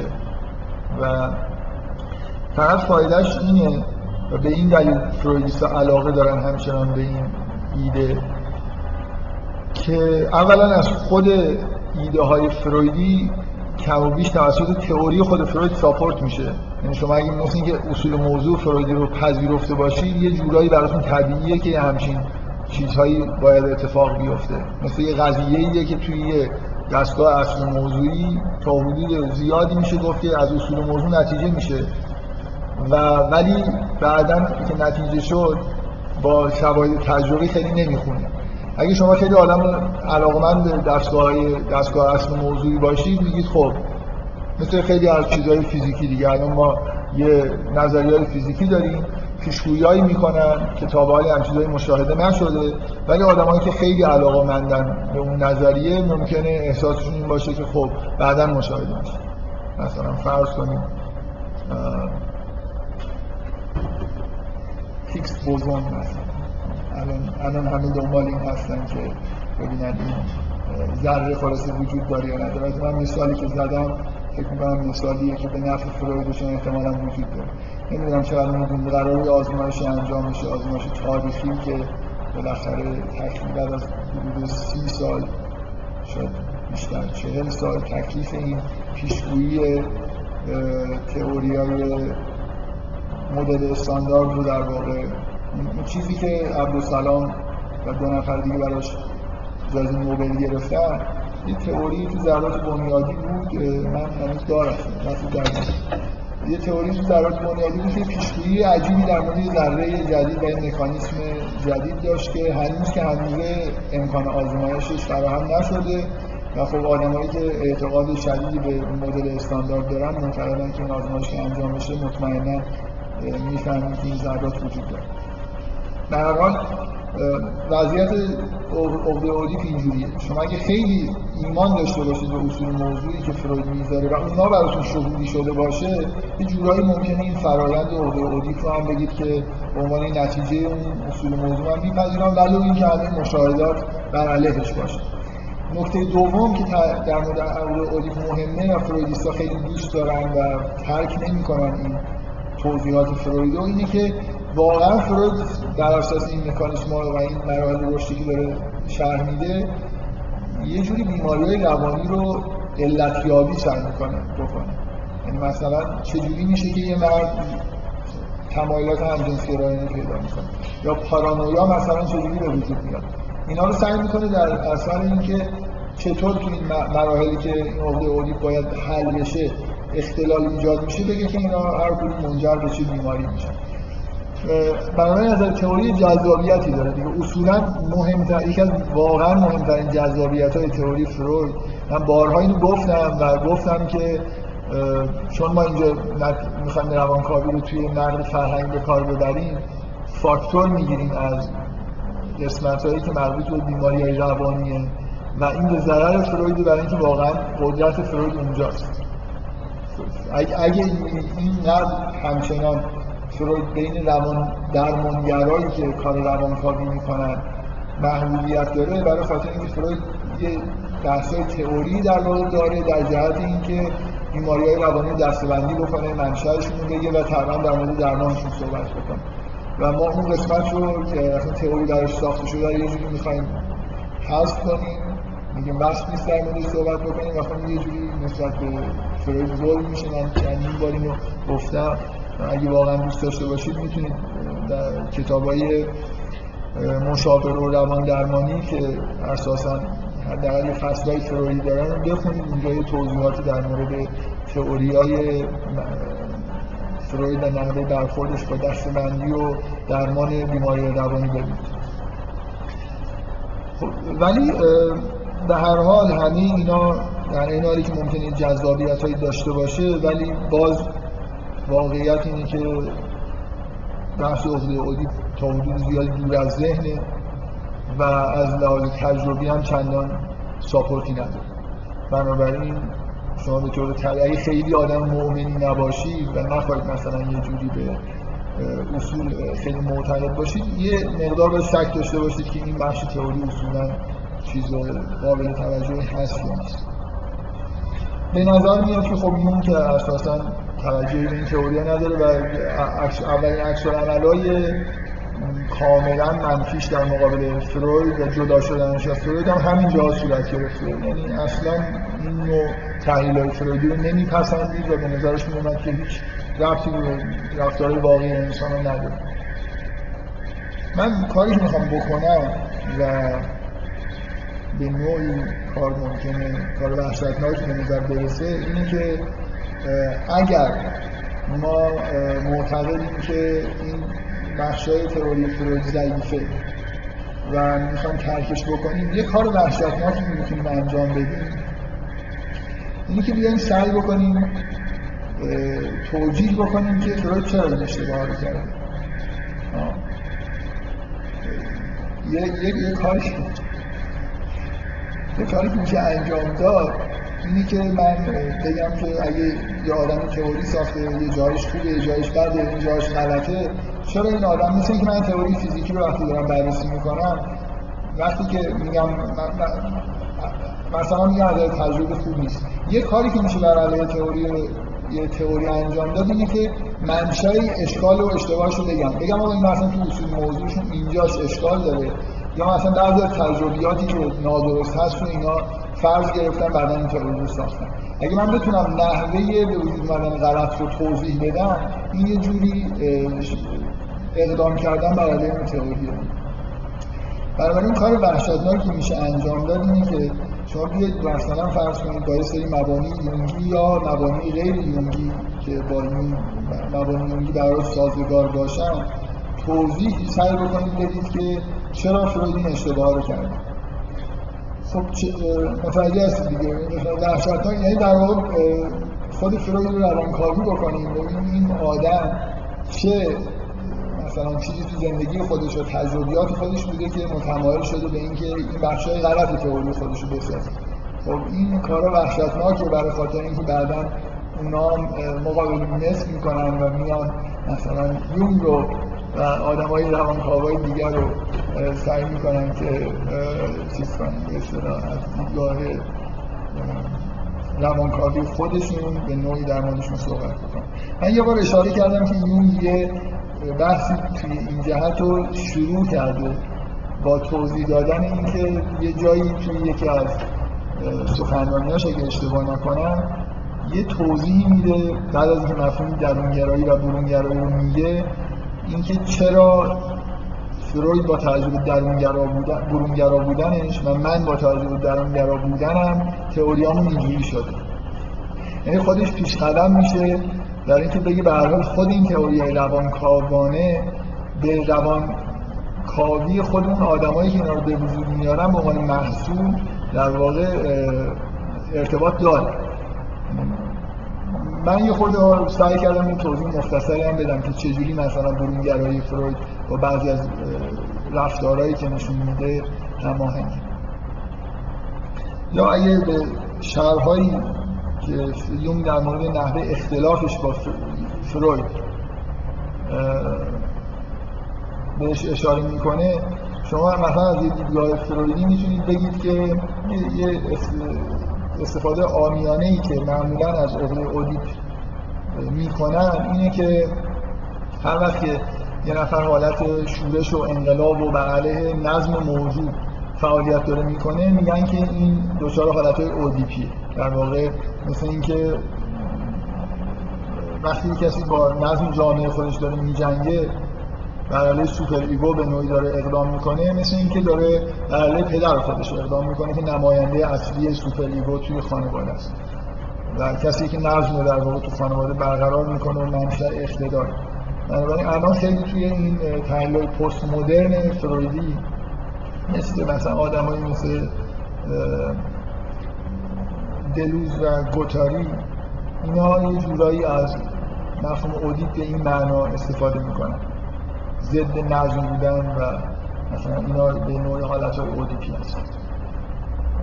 یون یه جایی توضیح میده که به یه چیزی که باعث رنجشش شد این بود که فروید بیش از اندازه رفتارهای پدر سالارانه داشت توی مجمع های روانکاوی و به نوعی مثلا میل نداشت که یه جایی خاطره نقل می‌کنه از این مسافرتی که اشتباه نکنم با هم دیگه برای تبلیغ روانکاوی به آمریکا داشتن و در طول راه فروید امتناع می‌کرد از اینکه رویاهای خودش رو بگه و به نوعی خودش در معرض این قرار بده که تحلیل بشه. همش در واقع تو موضع اقتدار مثلا پدرانه خودش بود و انتظار داشت که خودش همه رو تحلیل بکنه و خودش مسئول از تحلیل باشه. یون در حال یه مقدار نمیپسندید و حتی همین سوالایی که تو ذهنش بود در مورد اهمیت ای که فروید جنسیت میده و اینا رو هم به نوعی ظاهرا فروید در خود خوبی نمی‌کرد. و انتظار داشت که مثلا مثل پسر موتی در مقابلش گوش بکنه حرفشو و اینقدر مثلا چون چرا نکنه. و اینا چیزایی بود که یه جورایی باعث رنجش یون شد و در حال چند داستان معروف وجود داره که چجوری این اختلاف اوج گرفت تا اینکه به عنوان نفر دوم جنبش روانکاوی بعد از چند سال از جنبش به طور کامل خارج شد. کسی بود که یه جوری معاون فروید محسوب می‌شد و جا... مثلا جانشین بر حقش با این مقام فروید بود. فروید مثلا از دنیا می‌رفت یون جانشینش می‌شد و یه دفعه این آدم از جمع خارج شد و کاملا یه راه جداگانه ای رو در پیش گرفت که من فکر می‌کنم شاید این احساس من همیشه اینه که این پس زمینه که وجود داشت یه مقداری شاید بیش از اندازه باعث شد که این زدیتش با فروید یه چیزایی رو کم اهمیت بگیره. بعضی از حرفای درست فروید رو هم انگار نمی‌خواست تکرار بکنه. به نوعی چیز شد دیگه جوری تبدیل به موجود ضد فرویدی و ضد جنبش روان. کاوی شده البته واقعا تو زندگی فروید خیلی تو خیلی بارز نیست. که مثلا بخواد درخوردی با کسی داشته باشه برای خودش کار خودش رو می‌کرد ولی فکر می‌کنم بیش از اندازه شد دور شد. خب من خیلی می‌خوام واقعا محتاطانه چون کار وحشتناکیه. این سعی کنم یه چیزی بگم بر مبنای یه توضیحی که قبلا دادم. در واقع یه مقدار می‌خوام تحلیل آدلری از وضعیت خانوادگی فروید بکنم و بگم که عقده اودیپی که فروید بهش اشاره می‌کنه بی مبنا نیست ولی در واقع بیش از اندازه generalize شده. من می‌خوام سعی کنم توضیح بدم که خانواده های اودیپی وجود دارن و میشه درجه اودیپی مثلا به نوعی برای خانواده تعریف کرد که فروید احتمالا در خانواده خیلی اودیپی زندگی می‌کرده و شاید نظر من قطعا تجربه شخصی خودش خیلی موثر بوده تو این که این تئوری رو در واقع بسازه و بعدا تعمین بده بدون اینکه واقعا مبنای تجربی خوبی از نظر مشاهدات بالینی در مورد کودکان داشته باشه. در واقع مشا... من می‌خوام بگم مشاهدات علت اصلی به وجود اومدن این تئوری وزن زیاد دادن به مشاهدات شخصی خودش تو زندگی خانوادگی خودش بود. بذارید من سعی بکنم بگم که چجوری میشه خانواده رو از نظر اودیپی بودن و اودیپی نبودن در موردش بحث کرد. من اساسش این فکر می‌کنم اینه خانواده سالم فکر می‌کنم همه توافق دارن که مبناش اینه که رابطه پدر و مادر خیلی خیلی رابطه یعنی قوی به اصطلاح میگن قوی ترین باند موجود توی خانواده باند موجود بین پدر مادر باشه. پدر مادر یه جور مثل یه واحد منسجم توی خانواده رفتار بکنن. در مقابل فرزندان فرزندان به نوعی به اون راهی که باید هدایت می‌کنن. هر مقدار که شکاف بین پدر و مادر بیشتر باشه خانواده یه جوری درجه از بیماری رو در واقع داره تجربه می‌کنه. وقتی بین پدر و مادر شکاف باشه روابط صمیمانه نباشه و اهدافشون توی خانواده با هم دیگه هماهنگ نباشه تأثیری که روی بچه ها می‌ذاره می‌تونه تأثیرات خیلی مخربی باشه. من می‌خوام سعی کنم بگم که خانواده ای که پدر و مادر اصلا میگه خیلی دورن و شکاف بینشون خیلی زیاده می‌تونه به, به نوعی تبدیل بشه به یه خانواده ای که توش این مفاهیم اودیپی واقعا وجود داره. این شکلی نیست که این مفاهیم ساختگی یعنی همین الان شما می‌تونید توی خانواده یه مشاهداتی انجام بدید و بگید که این به شدت این خانواده با توضیحاتی که فروید داره میگه هماهنگ. اونم چجوریه؟ ببینید در واقع, نکته اینه. این توضیح فروید درسته که بچه ها اولین آبجکت زندگیشون انگار مادر. و تمام مشاهدات رو تایید می‌کنن که در ماههای اول زندگی حتی کودک تمایز بین خودش و مادر هنوز نمی‌فهمه. یعنی همونطوری که تو مرحله جنینی جزئی از وجود مادر حساب میشه تا چند هفته و چند ماه مثلا فکر می‌کنم دو ماه اول همه مشاهدات به نوعی به نظر میان که اصلا هنوز کودک اینکه جدا شده از مادری موجود مستقل یه مادر یه چیز دیگه است رو درک نمی‌کنه. بنابراین این توضیح فروید از نظر تجربی مطلقا به نظر میاد در همه جاها درسته که شروع زندگی کودک به نوعی با اتحاد با مادر و نه آبجکت جنسی همه چیز دنیای در واقع کودک انگار از مادر تشکیل میشه. بعدا پدر به عنوان موجودی که عضو سوم این یعنی بعضی که این تمایز کشف میشه پدر به عنوان عضو سوم وارد کار میشه. من خیلی نمی‌خوام الان اینجا وقت تلف بکنم و این حرفا رو بزنم. برای اینکه در مورد این بخش از زندگی کودک و مادر تا دلتون بخواد لکان حرف می‌زنه و اگر به ما یه روزی برسیم در مورد لکان صحبت بکنیم فکر می‌کنم اینجا شاید یکی دو جلسه در مورد همین مفاهیم باید صحبت بکنیم و فکر می‌کنم بحثای لکان خیلی جالب هست. در حال اینا تا اینجاش از منطقی چه یونگی نگاه کنید چه فرویدی نگاه کنید چه به مشاهدات تجربیمون نگاه بکنیم این که در حال کودک خودشون با متحد و مادر می‌بینه و به تدریج استقلال خودشون می‌فهمه و استقلال مادر رو درک می‌کنه و بعدا پدر رو به عنوان حالا عضو سالس این یه مثلث با تشکیل میدن که میشه مثلث اودیپی باشه یا نباشه. از نظر فروید همیشه اودیپیه. در واقع یه جوری کودک سعی می‌کنه اتحاد خودش رو با مادر حفظ بکنه. و پدر مزاحم این اتحاده بنابراین یه تعارضی بین کودک و پدر پیش میاد و نهایتا نتیجهش همینه که مثلا یه مرحله از دوران اودیپی در واقع شروع میشه. اینکه این وضعیت چقدر شبیه اونی باشه که فروید داره توضیح میده برمیگرده به اینکه شما چقدر در واقع توی خانواده اون زل مربوط توی این مثلث زل مربوط به پدر و مادر بزرگ شده باشه. این از همدیگه دور باشن اگه این اتفاق توی خانواده بیفته هر چقدر که اینا از همدیگه دورتر و متعارفتر باشن یعنی کودک پدر و مادر به عنوان یه واحد منسجمی که با هم تلفیق میشن و یه هدف دارن و یه جور دارن رفتار می‌کنن خیلی درک نمی‌کنه مادر رو در تعارض حتی با پدر و پدر رو مثلا در تعارض با مادر می‌بینه و به طور طبیعی اینجا جذب از اول توی قطب مادر بوده و جذب این قطب میشه و حالا یه جوری پدر به عنوان عاملی که قرار این اتحاد رو به طور مصنوعی بشکنه و مثلا جدا بکنه وارد کار میشه. دو تا نکته خیلی مهم وجود داره. یعنی من دارم دارم میگم که شما می‌تونید قبول بکنید. و من شخصا با اطمینان می‌تونم بهتون بگم که خانواده های اودیپی وجود دارن که عبارت از خانواده هستن که توشون پدر و مادر با هم دیگه تعارض دارن. هر این تعارض بیشتر باشه متحد بودن کودک با مادر بیشتر منجر به تعارض با پدر میشه و اون داستان فروید به نوعی منطقی تر جلوه می‌کنه.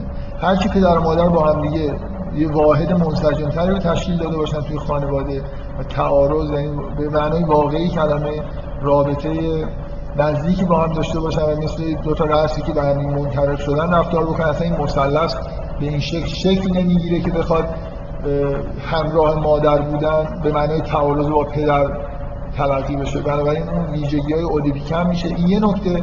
نکته دوم این که همیشه اودیپی بودن به دلایل آدلری این جلسه ای که من در مورد ترتیب تولد گفتم در مورد فرزند پسر اوله که حالت حادتری پیدا می‌کنه.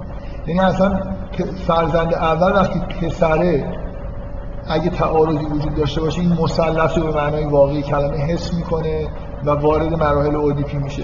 اگه خانواده ای توی خانواده ای فرض هفت بچه وجود داشته باشن بچه هفتم پسر باشه اصولا این مثلث اون معنایی که فروید داره میگه شکل نمی‌گیره. خانواده یه تنوع بیشتری داره. یه یه جایی من یادم نیست کجا. فکر می‌کنم شاید تو کتاب آنتونی کتاب فرویدی که آنتونی آستور کتابی که گام اول چاپ کرده. کتابی از ستمار فروید. اگه اشتباه نکنم اونجا خوندم که در انتقاد نسبت عقده اودیپ نقل می‌کنه از این دانشجوی که از خاورمیانه اومده بود. که میگم من هر چی میگم تو خانواده هایی که توش زندگی یعنی اصلا یه, یه مرد با چند تا زن اصلا مثلث نمی‌دونم پدر مادر فرزند شکل نمی‌گیره تو خانواده. اودیپ چیه؟ نه چجوری؟ یعنی ف... میگه که اون حرفش اینه. میگه اصلا عقده فقط توی خانواده مدرن مثلا تک همسر و اینا اصلا ممکنه شکل بگیره. این خانواده ای که یه قبیله دارن با هم زندگی می‌کنن اصلا فرزند رو چجوری پدر مادر خودش به عنوان دو تا رأس مثلث در نظر بگیره بخواد به این بچسبه با اون تعارض پیدا بکنه. اصولا پدر پدر بزرگ مادر مادر بزرگ چند تا مادر با چند تا مادر بزرگ و چند تا پدر بزرگ و عمو و دایی هم توی یه چادر دارن زندگی می‌کنن. بچه‌ها فکر نمی‌کنم یه چند انزلی خیلی بزرگ رو در واقع توش داره شرکت می‌کنه. به همین معنا من فکر می‌کنم این حرف تا حدودی درسته تا حدودی. وقتی در مورد لکان صحبت می‌کنم ممکنه یه مقدار حرفایی که دارم می‌زنم برگردم دفاعی از فروید بکنم ولی باز مشکل عقده اودیپ اینا رو حل نمی‌کنه. به هر حال خانواده وقتی پرجمعیته وقتی فرزند فرزند دهمه اصولا فضای خانواده فضای تشکیل مثلث و تعارض و پدرینش تلطیف میشه. من نمی‌خوام بگم اصولا به وجود نمیاد. حالا بعدا یه دلایلی میارم که میشه همیشه گفت که به هر یه جوری مثلثی وجود داره منتها کم رنگتر و یه جوری کم اثرتر. من این توضیحات دارم میدم و به نظرم این توضیحات منطقی و حالا اگه یه زندگی نامه از فروید رندوم بردارید مطالعه بکنید می‌بینید که خانواده فروید به شدت خانواده بوده که توش رابطه پدر مادر سرد بوده و پدر اصولا یه مقدار از اون پدرهای مستبد دور از زن و بچه هاش بوده. و فروید با مادر خودش رابطه بسیار گرمی داشته برای اینکه اصولا بچه ها زیر نظر مادر داشتن بزرگ می شدن و فروید فرزند پسره و فرزند اول خانواده است و فکر می کنم فروید توی تجربه شخصی خودش قطعا تجربه های اودیپی رو در واقع حس کرده این حس تعارض با پدر نه در سنین خیلی کوچیک و به نظرم تو سنین بالاتر هم این حالت توی خانواده فروید بوده. که گاهی در واقع این توی پسرها به شکل حمایت از مادر در مقابل پدر حتی تو سنین نوجوانی و اینا واقعا دیده میشه. من, من حرفم اینه که عقده اودیپ اصولا وجود داره ولی نه به اون پررنگی که فروید در موردش داره صحبت می‌کنه. اینکه چرا اصولا وجود داره وقتی به لکان رسیدیم یه خورده سعی می‌کنم توضیح بدم که اگه خانواده هفتاد همسری هم باشه به یه معنایی به یه معنای کمرنگی می‌تونید فرض بکنید که یه چیزی تحت عنوان عقده اودی وجود داره. ولی مسئله اینه که این مقدار پررنگ بودن عقده اودی اصولا قابل تصور نیست. مگر توی خانواده هایی که این مثلث به طور پررنگی توش واقعا بتونه شکل بده یعنی پدر و مادر اصلا دور باشن و بچه ها اون اتحادشون با مادر در واقع تا مدت زیادی طول بکشه پدر مثلا به طور طبیعی وارد خانواده نشه و نهایتا در مورد پسر اگر فرزند اول پسر باشه قطعا احتمال اینکه این حالت ها تبلور پیدا بکنه بیشتر. و همه این شرایط خاص در مورد زندگی فروید وجود داشته و میشه فرض کرد که مبنای تشخیص فروید و تاکیدش روی عقده اودی تا حدود زیادی به تجربه خودش توی خانواده خودش برمیگرده و من من فکر کنم اینجوری هست. حالا همه همه چیزایی که در مورد خانواده فروید آدم میشنوه و چیزایی که فروید در واقع خودش از رابطش با مادرش و رابطش با پدرش اینا میگه همه تایید کننده اینه که اینجا تو این خانواده فروید گرفتار انگار یه همچین ماجرایی هست. یعنی پدر مادر تا حد ممکن است میگه دور و یه فرزند اولی که مدتی در واقع این مثلث واقعا به تنهایی شکل گرفته توی خانواده تا فرزند بندی متولد میشه باز یه توضیح آدلری در مورد یکی دیگه از های تئوری فروید که دیگه فکر کنم معلوم ترین نقش تئوری فرویده. اونم توضیحاتی که در مورد عقده اختگی به طور دلفل در مورد دخترها و اینکه نمی‌دونم رشک غزیبی و این حرفا میده که همه دخترها به نوعی احساس اختگی می‌کنن و میل دارن مثلا فرض کنید مرد باشن. یه حس اینجوری برای تو تئوری فروید هست در مورد اینکه زنها همین بخش مرد هم در اونجا اصل مرد دیگه دخترها همه اینجوری آرزوی مرد بودن و احساس فقدان می‌کنن. و فکر می‌کنم که باز اینو میشه خود توضیح من فکر می‌کنم اینجوری نیست. چندان باز این بخش تئوری فروید معقول به نظر نمی‌رسه. خیلی هم شاید نظر تجربی حالا نمیشه گفت نظر تجربی تایید نمیشه برای خاطر اینکه توی دنیای مرد سالار که ارزش مردانه هست خب طبیعیه که همه سعی کنن به اون ارزش نزدیک بشن بنابراین ممکنه دخترها توی نه سنین کودکی تو سنین بزرگسالی کم کم دچار همچین مشکلاتی بشن. ولی تو سنین کودکی آدم یه همچین حسی رو از نظر مشاهده تجربی نمی‌بینه واقعا. دخترها مثلا افسردگی داشته باشن چرا پسر نیستن اینا بودم خیلی همه شادن و از وضعیت خودشون هم راضی. باز من می‌خوام توضیح آدلری بدم.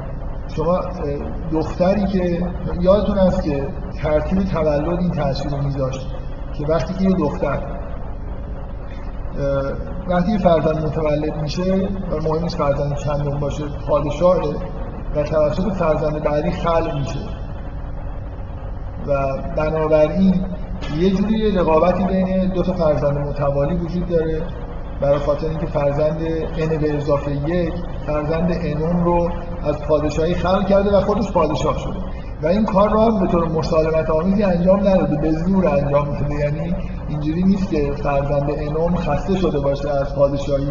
یه دفعه یه روزی فرزند ان به اضافه یکم از راه می‌رسه و این بیچاره متوجه میشه که تاج تخت خودش از دست داره اگر من می‌خوام توضیح آدری بدم. اگر فرزند انوم دختر باشه و فرزند ان به اضافه یکم پسر باشه و این احساس به وجود بیاد که یعنی دختر دنبال این به طور طبیعی میگرده که چه چیزی باعث خلق من شده چرا به این بیشتر توجه می‌کنم خب می‌تونه یه تئوری این باشه که باید ببینم که اون مثلا ویژگی هایی که داره من ندارم چیه؟ اون پسر من دخترم بنابراین مثلا یه جوری دچار یه حس حقارت بشه نسبت به این که مثلا فرض کنید دختر بودنش یا پسر نبودنش یه جوری باعث یه همچین مطلب شده.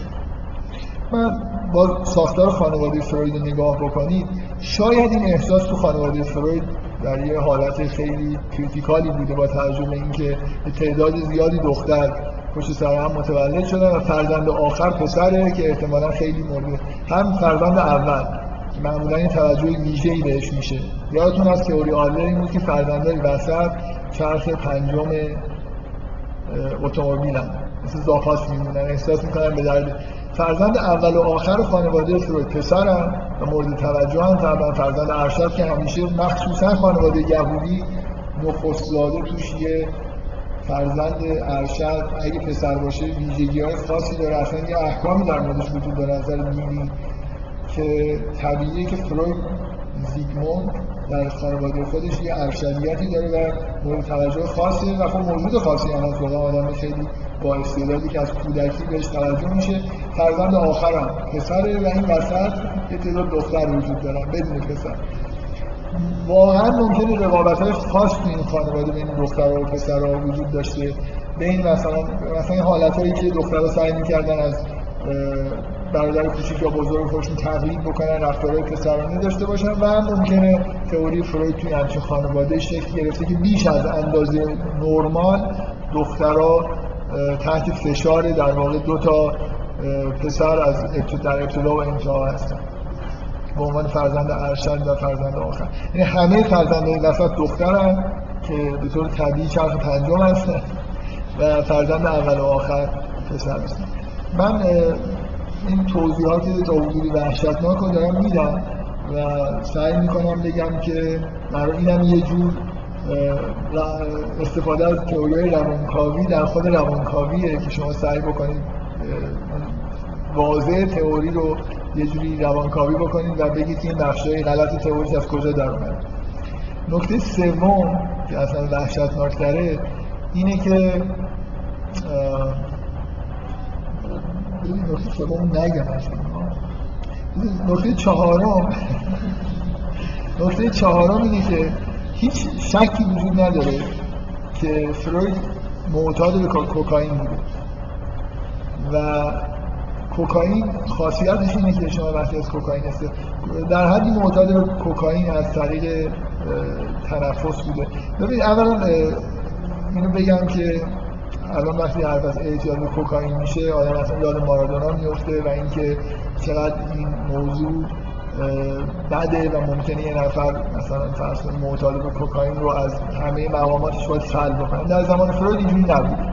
این مفهوم اعتیاد به این معنی که الان می‌شناسیم وجود نداشت. این مفهوم از در 60 این بعد مواد مخدر شایع شدن جوانا بهشون مثلا علاقمند شدن از انواع مواد مخدر. مواد مخدر در حد مواد توهمزا مثل کانابیس و نمی‌دونم هشیش و ماریجوانا اینا توی آمریکا آمریکا شمالی و آمریکا لاتین وجود داشت. به طور سنتی سرخپوستا استفاده می‌کردن و خیلی هم استفاده گاه به گاه و یعنی حالت اعتیاد نداشت. استفاده دینی در واقع به نوعی ازش می‌کردن و توی اروپا استفاده از مواد مخدر مثل کوکائین توی محیط های پزشکی شروع شد و واقعا از نظر تاریخی در زمان فروید تجویز کوکائین برای بیمارها این کار خیلی متداولی بود. اصلا اصولا به عنوان ماده مخدر و خطرناک اینا نمیشناختن. عجیب نیست که اگه فروید افراد کرده باشه در استفاده از کوکائین. اینطوری که میگن فروید دچار مشکلات حاد تنفسی و چیزای مشکلات مخاط دینی بوده که الان تقریبا از نظر پزشکی مسلمه که در اثر استعمال زیاد کوکائین از طریق دینیش به وجود اومده. این چیزاییه که برای زندگی نویسای مدرن فروید همه تقریبا توافق دارن که فروید بیش از اندازه به دلیل اینکه اون موقع هنوز خطرات استفاده از کوکائین خیلی شناخته شده نبود از کوکائین استفاده می‌کنه من فقط می‌خوام این نکته ای بگم. استفاده از کوکائین ظاهرا تاثیر تأثیری که می‌ذاره اینه که نقشای حیوانی به اصطلاح وجود انسان رو غرایز انسان رو به طور وحشتناکی تهییج می‌کنه. اصلا چرا؟ ورزشکارا دوپینگ می‌کنن با انرژی های جسمانی انرژی های غریزی انسان ها تمایل جنسی همه چیز در اثر تحت تاثیر کوکائین یه جور عجیبی زیاد میشه. بنابراین میشه این سوال رو در واقع حداقل مطرح کرد که ممکنه فلوید توی اون زمانی که در تاثیر مواد مثلا نیروزایی مثل کوکائین بوده خودش رو یه جوری با اید متحد دیده. یعنی وقتی که مواد شما یه چیزی مثل کوکائین رو مصرف بکنید هوشیاریتون تا حدی از بین میره. به شدت نیروهای چیزی شبیه id تو وجودتون جلوه پیدا می‌کنه و قدرت پیدا می‌کنه طوری که اصلا انگار همه وجودتون میشه اون. و میشه اینجوری فرض کرد. یعنی شما جای فروید باشید که دارید مشاهده می‌کنید که اگر ego تون نباشه super ego نباشه هوشیاریتون از بین بره شما چی هستید؟ ذاتتون چیه؟ چیه؟ همون چیزی که اون اسمشو گذاشته ای. بنابراین ممکنه من دارم دوست سوال بگم واقعا میشه آیا میشه اینجوری فرض کرد که تجربه استفاده از این ماده مخدری به طور تحت عنوان کوکائین که ما می‌دونیم آثارش اینجوریه باعث شده باشه که یه جوری فروید گرایش پیدا کرده باشه به اینکه هر چی هست و نیست. مخصوصا بخش جنسی ظاهرا تحت تاثیر کوکائین تهیج میشه. اینکه اون چیزی که در ذات ما رو تشکیل میده اینه و چیزی غیر این نیست. بقیه‌اش مثلا این زوائدیه که در واقع فروید شاید به این توجه نکرده باشه که اون حالتی که در اثر مصرف کوکائین به وجود میاد یه حالتی نیست رویا نیست که به طور طبیعی ego خاموش میشه.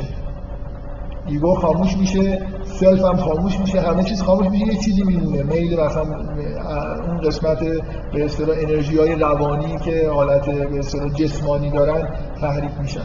در واقع ممکنه این اشتباه اینجوری به وجود اومده باشه که به طور مداوم فروید از این ماده استفاده می‌کرده و تو شرایط و شرایط طبیعی زندگی خودش فرض کرده. و نکته سوم هم که نگفتم وقتم دیگه خوشبختانه تموم شد. من به اندازه کافی. این برای یه جور برخورد کردن با تئوریاست. شما با بذارید من یه بار یادآوری قبلا ما این کار رو با آثار هنری به طور مشروعی انجام دادیم. شما من چند بار این تاکید کردم که وقتی نقد روانکاوانه می‌کنی تا یه جایی که یه نفر داره حرف می‌زنه این ایده از خود فروید. اگه من دارم حرف می‌زنم و حرفایی که دارم می‌زنم به نوعی یه روند منطقی داره. مثلا فرض کنید دارم مثل اینکه دارم این قضیه ریاضی رو ثابت می‌کنم گزارا به طور منطقی دنبال هم میاد اگه من دارم در مورد جامعه در مورد خودم در مورد زندگی انسانهای دیگه حرف می‌زنم و همه چیز به نظر خوب می‌رسه اینجا خیلی جایی نداره که شما نقد روانکاوانه رو وارد بکنید. کجا نقد روانکاوانه وارد میشه؟ یه جایی که سیر طبیعی افکار سیر طبیعی احساسات شکسته میشه و یه دفعه یه چیز عجیب و غریبی مثلا وارد کار میشه مثل اشتباهات لفظی و یا هر نوع اشتباهی که سیر طبیعی رفتارها رو در واقع میشکنه اونجاست که شما یه جوری دنبال منشه های روانی مثلا ناخودآگاه میگردید. اگه من کلماتی رو که می‌خوام بگم درست به کار ببرم شما هیچ اطلاعاتی در مورد ناخودآگاه شخصی من به کار در واقع پیدا نمی‌کنید اگه من یه اثر هنری به وجود بیارم یه داستانی رو نقل بکنم که خیلی طبیعی پیش میره. ممکنه اصلا رفتی زندگی شخصی من نداشته باشه. من به نوعی واقعا مشاهداتی رو که کردم خیلی منصفانه دارم بیان می‌کنم.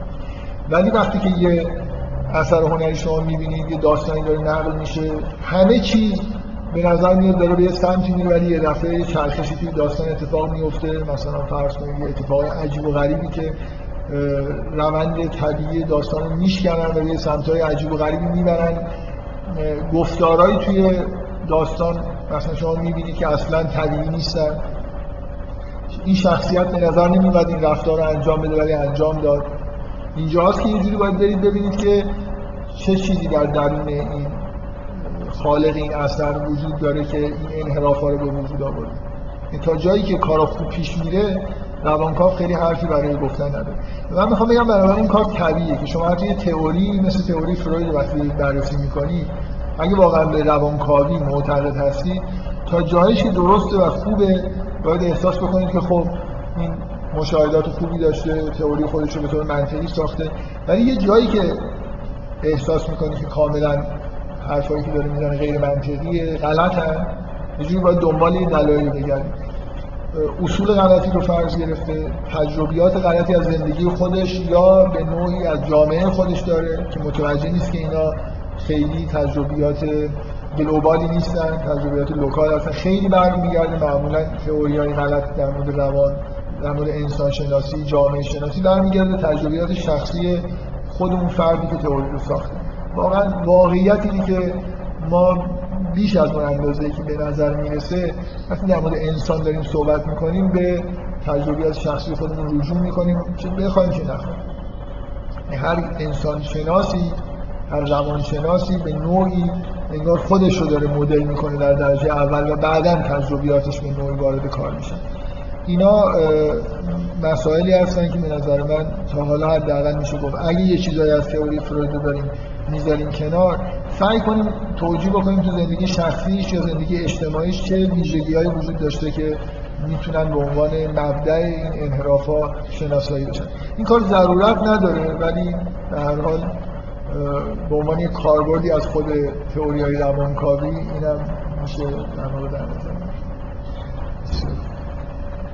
این سوالی هست بپرسید.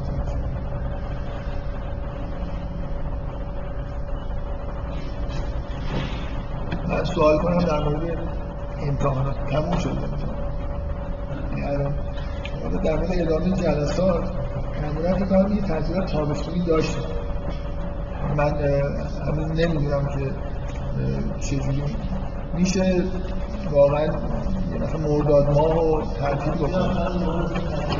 دو هفته آخرش خب کلا تعطیله ما معمولا فکر کنم معمولا یه دو هفته آخر مرداد یا مثلا هفته آخر مرداد اول شهریور همه دانشگاه های یه جور حالت تعطیل بودن داره تعمیرات رو برای من فکر کنم یه مثلا این دو جلسه می‌تونیم ادامه بدیم تعطیل بکنیم دوباره با شروع ترم ادامه امیدوارم قبل از اینکه جلسه رو تعطیل بکنیم یه سری بحث‌های کاربردی انجام بدیم. من الان واقعا نمی‌دونم در جلسه آینده مطمئنا یه در یه نکته مهم تئوری مونده که نگفتم. یا اصلا صرف نظر می‌کنم نمیگم دیگه هیچ چیزی.